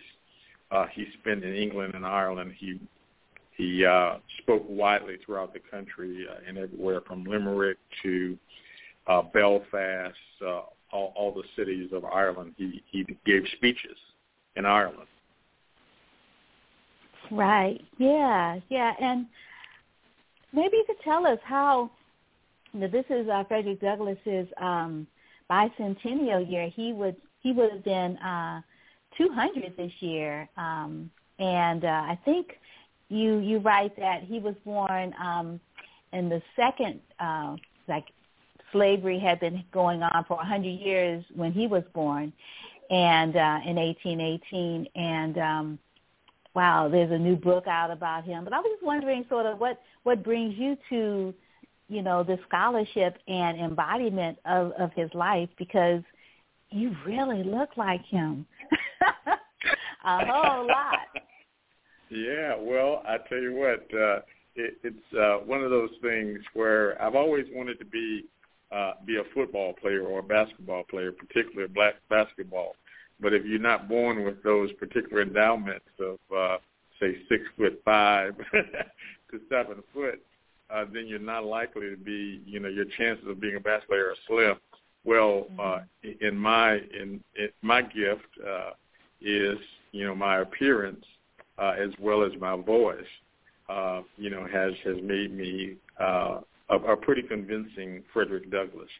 Uh, I got into uh, this uh, by way of poetry and spoken word. I, I was definitely enjoying uh, the song that preceded uh, this segment because it's uh, you know reminds me of the last poets and and uh, all the uh, the great uh, poetry, jazz, uh, nouveau music uh, that I uh, enjoyed as a teenager. Uh, but I, I, I'm a poet uh, by birth, so to speak, uh, and a storyteller and I uh, hmm. started uh, doing Frederick Douglass uh, as uh, really I was challenged by a fellow storyteller uh, to do a historical character, uh, and I was somewhat reluctant, uh, but uh, she kept prodding me to do it. She said it was not a lot of male uh, black males doing uh, living history. And so uh, I started looking at various characters, Du Bois, uh, Booker T. Washington, when I looked at Frederick Douglass, I, I was looking somewhat at myself, uh, and so I said, well, let me let me uh, see what he's got to say. Um, and of course, I knew about Frederick Douglass, but I had never really sat down and read his words. And uh, once I did, I found, I realized that uh, he was a a very poetic and uh, prophetic uh, speaker, writer, orator, and so uh, that's that's what led me to uh, becoming Douglass. and you really, really do him justice. And um, I was looking at your website, um, SC Publishing, and uh, you've got some books uh, that you've written, and um, as well as um, you got a calendar of events coming up. Uh, which, and you know, it's really, uh, and also next year is up as well. Are you coming back uh, to California um, next year? Well, it's certainly a possibility. Uh, I, I come out to the Bay Area uh, maybe once every other year or every every uh, couple of years. Uh, mm-hmm. Normally based on poetry because I'm a, you know, I, I teach poetry. I coach a youth poetry team called the Hampton Roads Youth Poets, and we mm. t- participate in the Youth Speaks Brave New Voices International Poetry Slam. So I normally come out that to the Bay Area about every two or three years uh, to bring my team out for that. Uh, this year was the first year that I came out as Douglass. Uh, mm-hmm. Next year, uh, I'll probably be out there either as a poet or as Douglass. Uh, the the uh, Irish uh, Writers and Arts Festival, uh, they're going to be doing their thing again in in the uh, fall of next year. Uh, but I'm actually hoping that they'll invite me on their journey to uh, back to Ireland. So uh, if they if they say let's go to oh, Ireland, oh wow, I'm on the plane. yeah. Right, right, yeah, yeah, yeah. So, we so were, next um, year is. uh-huh. Go ahead. No, no, go ahead. Next year. Go ahead. No, I was going to say that next year, um, of course, this this year we were was a was a absolutely tremendous year. Uh, in the four years that I have been doing Frederick Douglass, uh, this is the most active, and because, like you said in the in the start of the show, uh, it's uh, the the bicentennial. Frederick Douglass was born in, in around February 1818, uh, and so 2018 was the bicentennial and all across the country there were initiatives celebrating, commemorating his life. And so uh, I actually did uh, uh, 67 performances of Douglass uh, last this year, all across the country. So uh, next year uh, we'll be uh, we'll be commemorating. The nation will be commemorating uh, 1619 uh, which is uh, commemorates 400 years uh, since the first Africans were brought to North America, uh, which they landed in, in Port Comfort in Hampton, Virginia. Port Comfort um, was right on the mouth of the Chesapeake Bay in Virginia and is now known as Fort Monroe, which is a very historic uh, Civil War fort that uh, became uh, eventually became uh, uh, TRADOC, which was a joint uh, branches training doctrine and command center for the entire military. Uh, used to be stationed at Fort Monroe. Uh, so uh, now that uh, fort has been um, has been dismantled, so to speak, or decommissioned, and now Fort Monroe is basically a museum.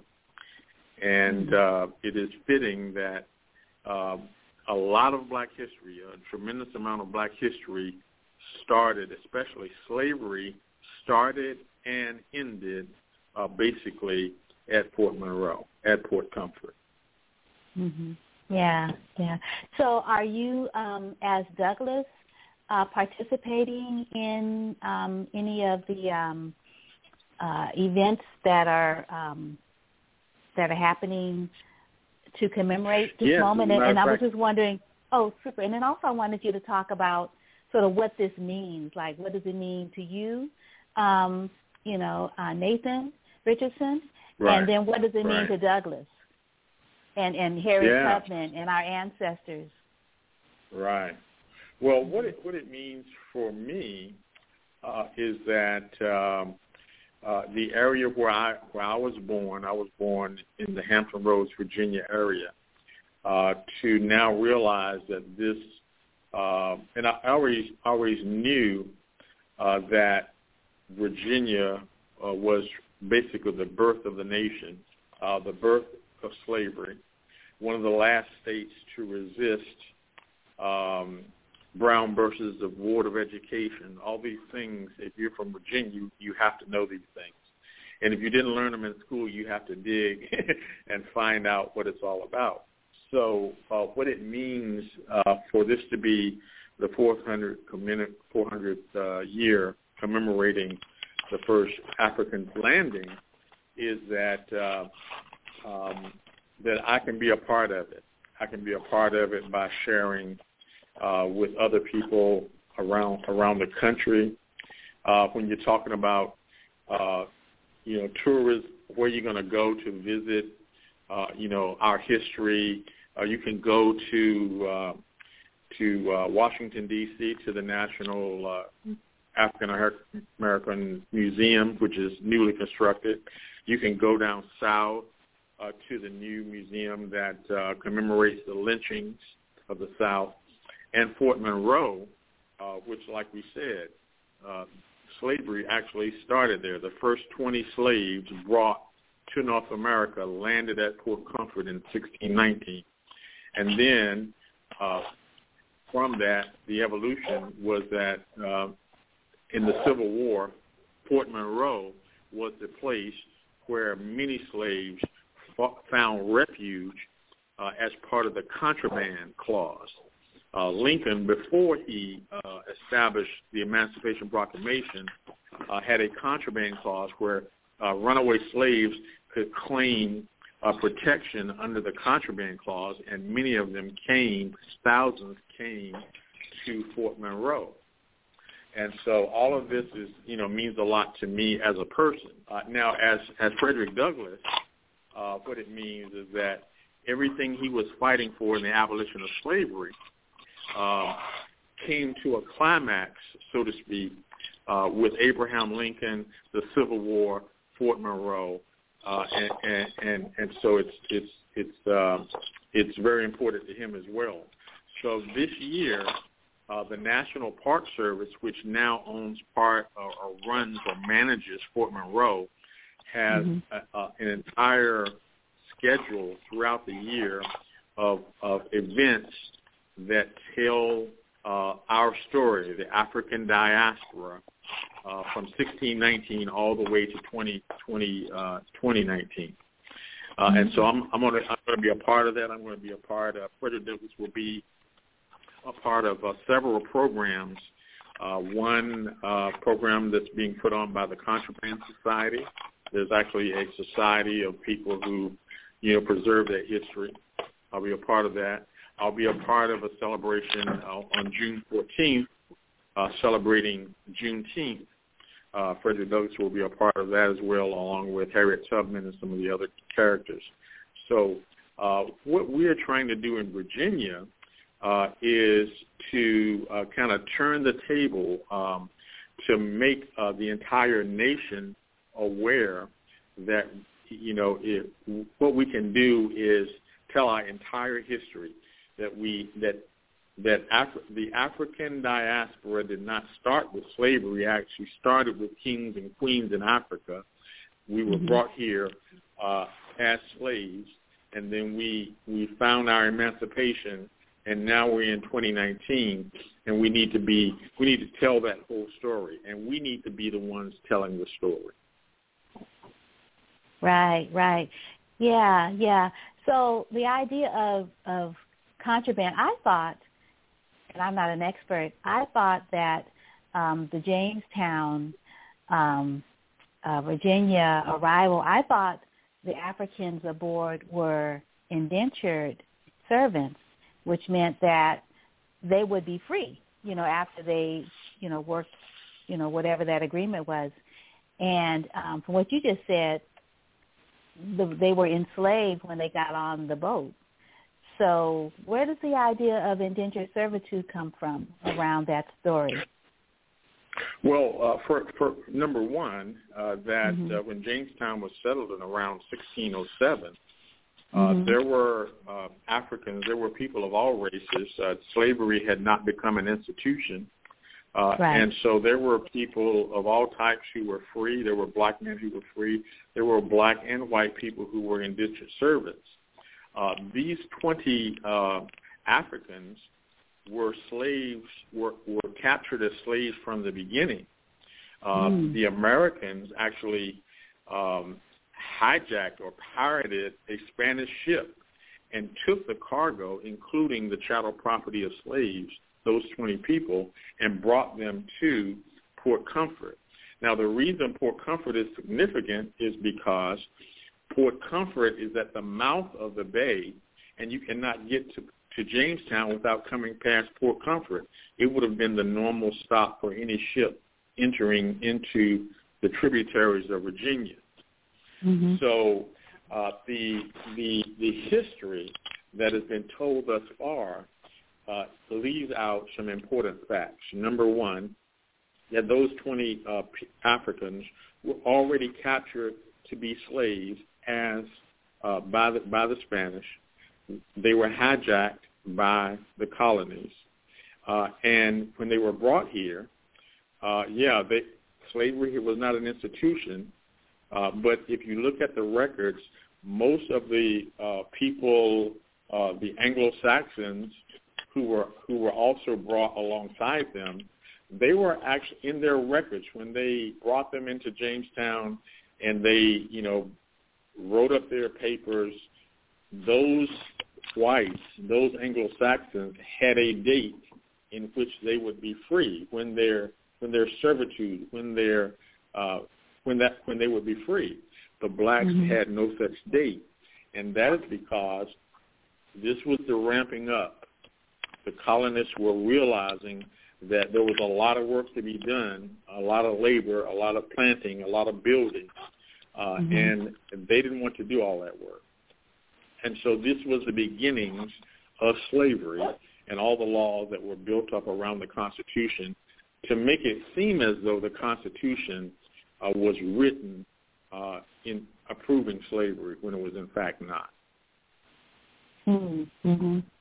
Right. Wow. So this is what you know. For most, so many of us have been taught in our school systems is that first Africans landed in Jamestown, la la la la la, the la la mm-hmm. story. Well, when you start getting into the facts, you look into the records, then you start finding out the real facts and how how this uh, evil institution of slavery actually started in America and where it started. Uh, and mm-hmm. so we just can't white whitewash it. So it's important uh, that we as African Americans, myself, those women who are doing living history and portraying uh, Phillis Wheatley and Harriet Tubman and Sojourner Truth and so forth and so on, that we tell the story from our perspective. Uh, the African fable says, until the lion learns to read and write, history will always glorify the hunter. So, you know, it's, it's wonderful uh, that uh, Mr. Blight uh, wrote this national bestseller uh, book. Mm-hmm. Uh, I was actually in New York with him just recently, just prior to the book being published. Um, and, and it's great uh, that he has spent you know his time, uh, his doctorate, um, telling that story, uh, telling the story of Frederick Douglass. Uh, but what you find throughout history is this is a continuation uh, of the story of, of black people in the hands of, of other people. Uh, and so we want to at least uh, have this story shared where we are actually telling our own story as well. Mhm. Right. Yeah. Um, one thing that uh, people don't hear about a lot um, is, um, you know, uh, Frederick Douglass's wife, uh, who, um, you know, purchased his freedom. Um, right. And yeah, yeah, and um, supported him. You know, um, you know, she was a businesswoman. She was a free woman sure. of color, and um, and she, you know, she really stood by him, and uh, and so yeah, and I, I was really, um, I don't know, I'd like to hear more about her, and so I was wondering sure. in your, in your, um, uh, in your stories that you tell as Frederick Douglass, do you ever talk about his wife? Does he talk well, about his uh, wife? I, I certainly do, but in keeping true to the character of Frederick Douglass, um, mm-hmm. he didn't speak about uh, the women um, uh, in his life, uh, except in a formal manner. Uh, and mm-hmm. so, I, in, in being in the persona of Frederick Douglass, I have to hold true to that. Once mm-hmm. I come out of character, which I'm talking as the understudy now, uh, then mm-hmm. I can can go into the superconscious of Frederick Douglass and talk Mm-hmm. about the things that he knew but did not talk about. So Mm. um, there's actually a, a pretty good book out about all the women associated with Frederick Douglass, and not only uh, uh, Anna Anna Murray, uh, Mhm. who, who was his first wife. He, mar- he was married to her for 40 years. She sold her bedpost uh, so that he could have a ticket uh, to escape from Baltimore. Uh, so she was responsible for him escaping out of freedom. Uh, and then we have all other, uh, a lot of other uh, women, mostly white. Um, mm-hmm. Yeah. Julia Griffith, uh, the Richardsons, all of these were Europeans who actually were the ones who raised the money while he was in Europe and purchased his freedom for $733. They also raised money, $2,500, so that he could start his newspaper. So all along the way, uh, women were involved in supporting Frederick Douglass. Uh, they were enamored by his good looks, uh, by his oratory, by his physical presence, and so they played an important role in his success. Uh, but when you read his narrative, then you're not going to find a lot of that, uh, except in a formal manner, uh, from the perspective that uh, he uh, he he supported women's suffrage.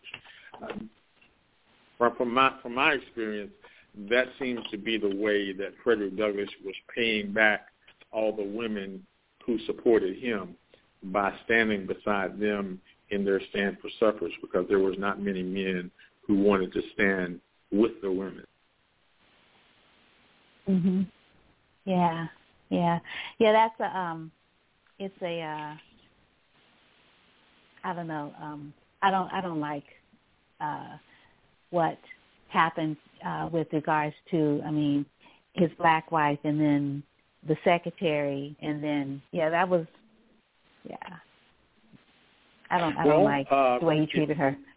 well, if you Yeah. don't like what happened, I, I, and this is what I say to my audiences when when I'm talking Mm-hmm. to them about this.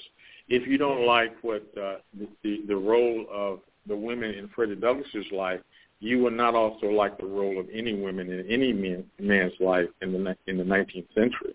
I mean, this was the standard of living at that time, and so Oh. what we are doing uh, is Mhm. putting a 21st century uh, attitude to judge uh, a 19th century mindset, and and Mm. it, it, it I mean, t- time is changing uh, civilization and attitudes and norms all along.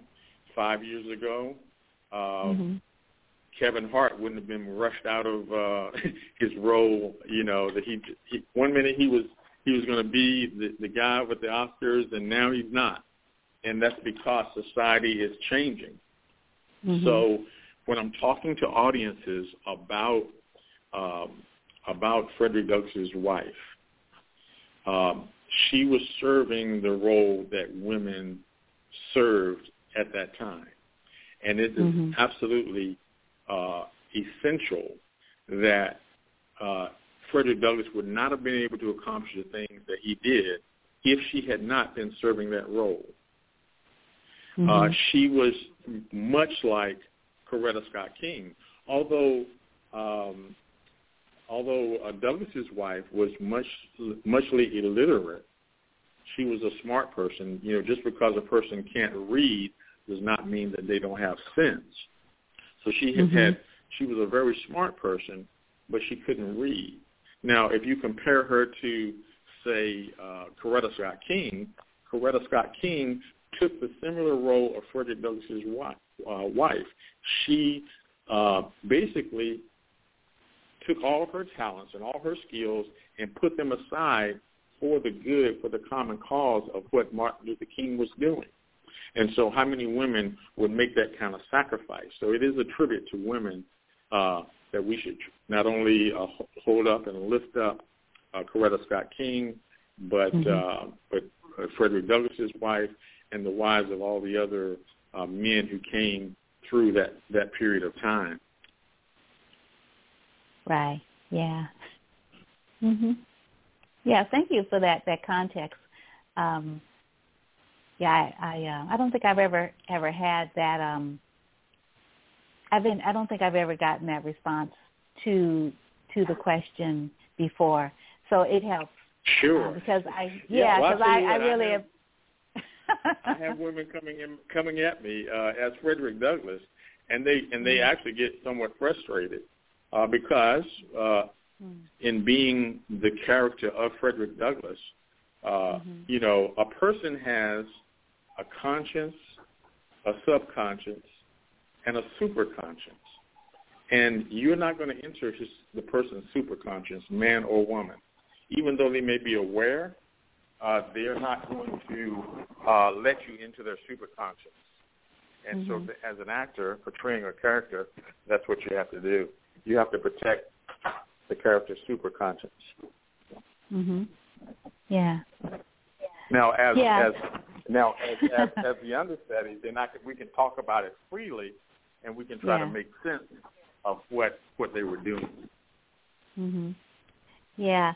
Um yeah, that's fine.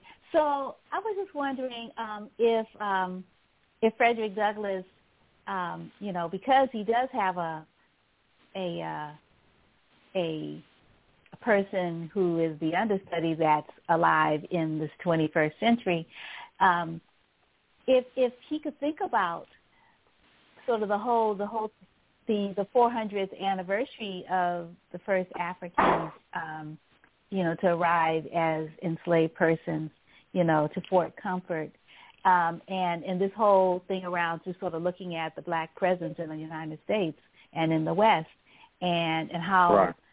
how much we've changed this uh, changed this this space because we are here. Yet, right. how little the space has changed since we've been here. Sure. I'm talking politically. Right. I'm talking economically. I was just wondering, yeah. does does he ever, if he could think about it, you know, and and let you be his voice, what would he say? Well, uh, this is Frederick Douglass speaking through poet Nathan Richardson. Mm-hmm. This is not a Douglass quote. This is a quote, and it's actually part him and part me. We have made it from the sweet taste of slave of freedom in our slavery.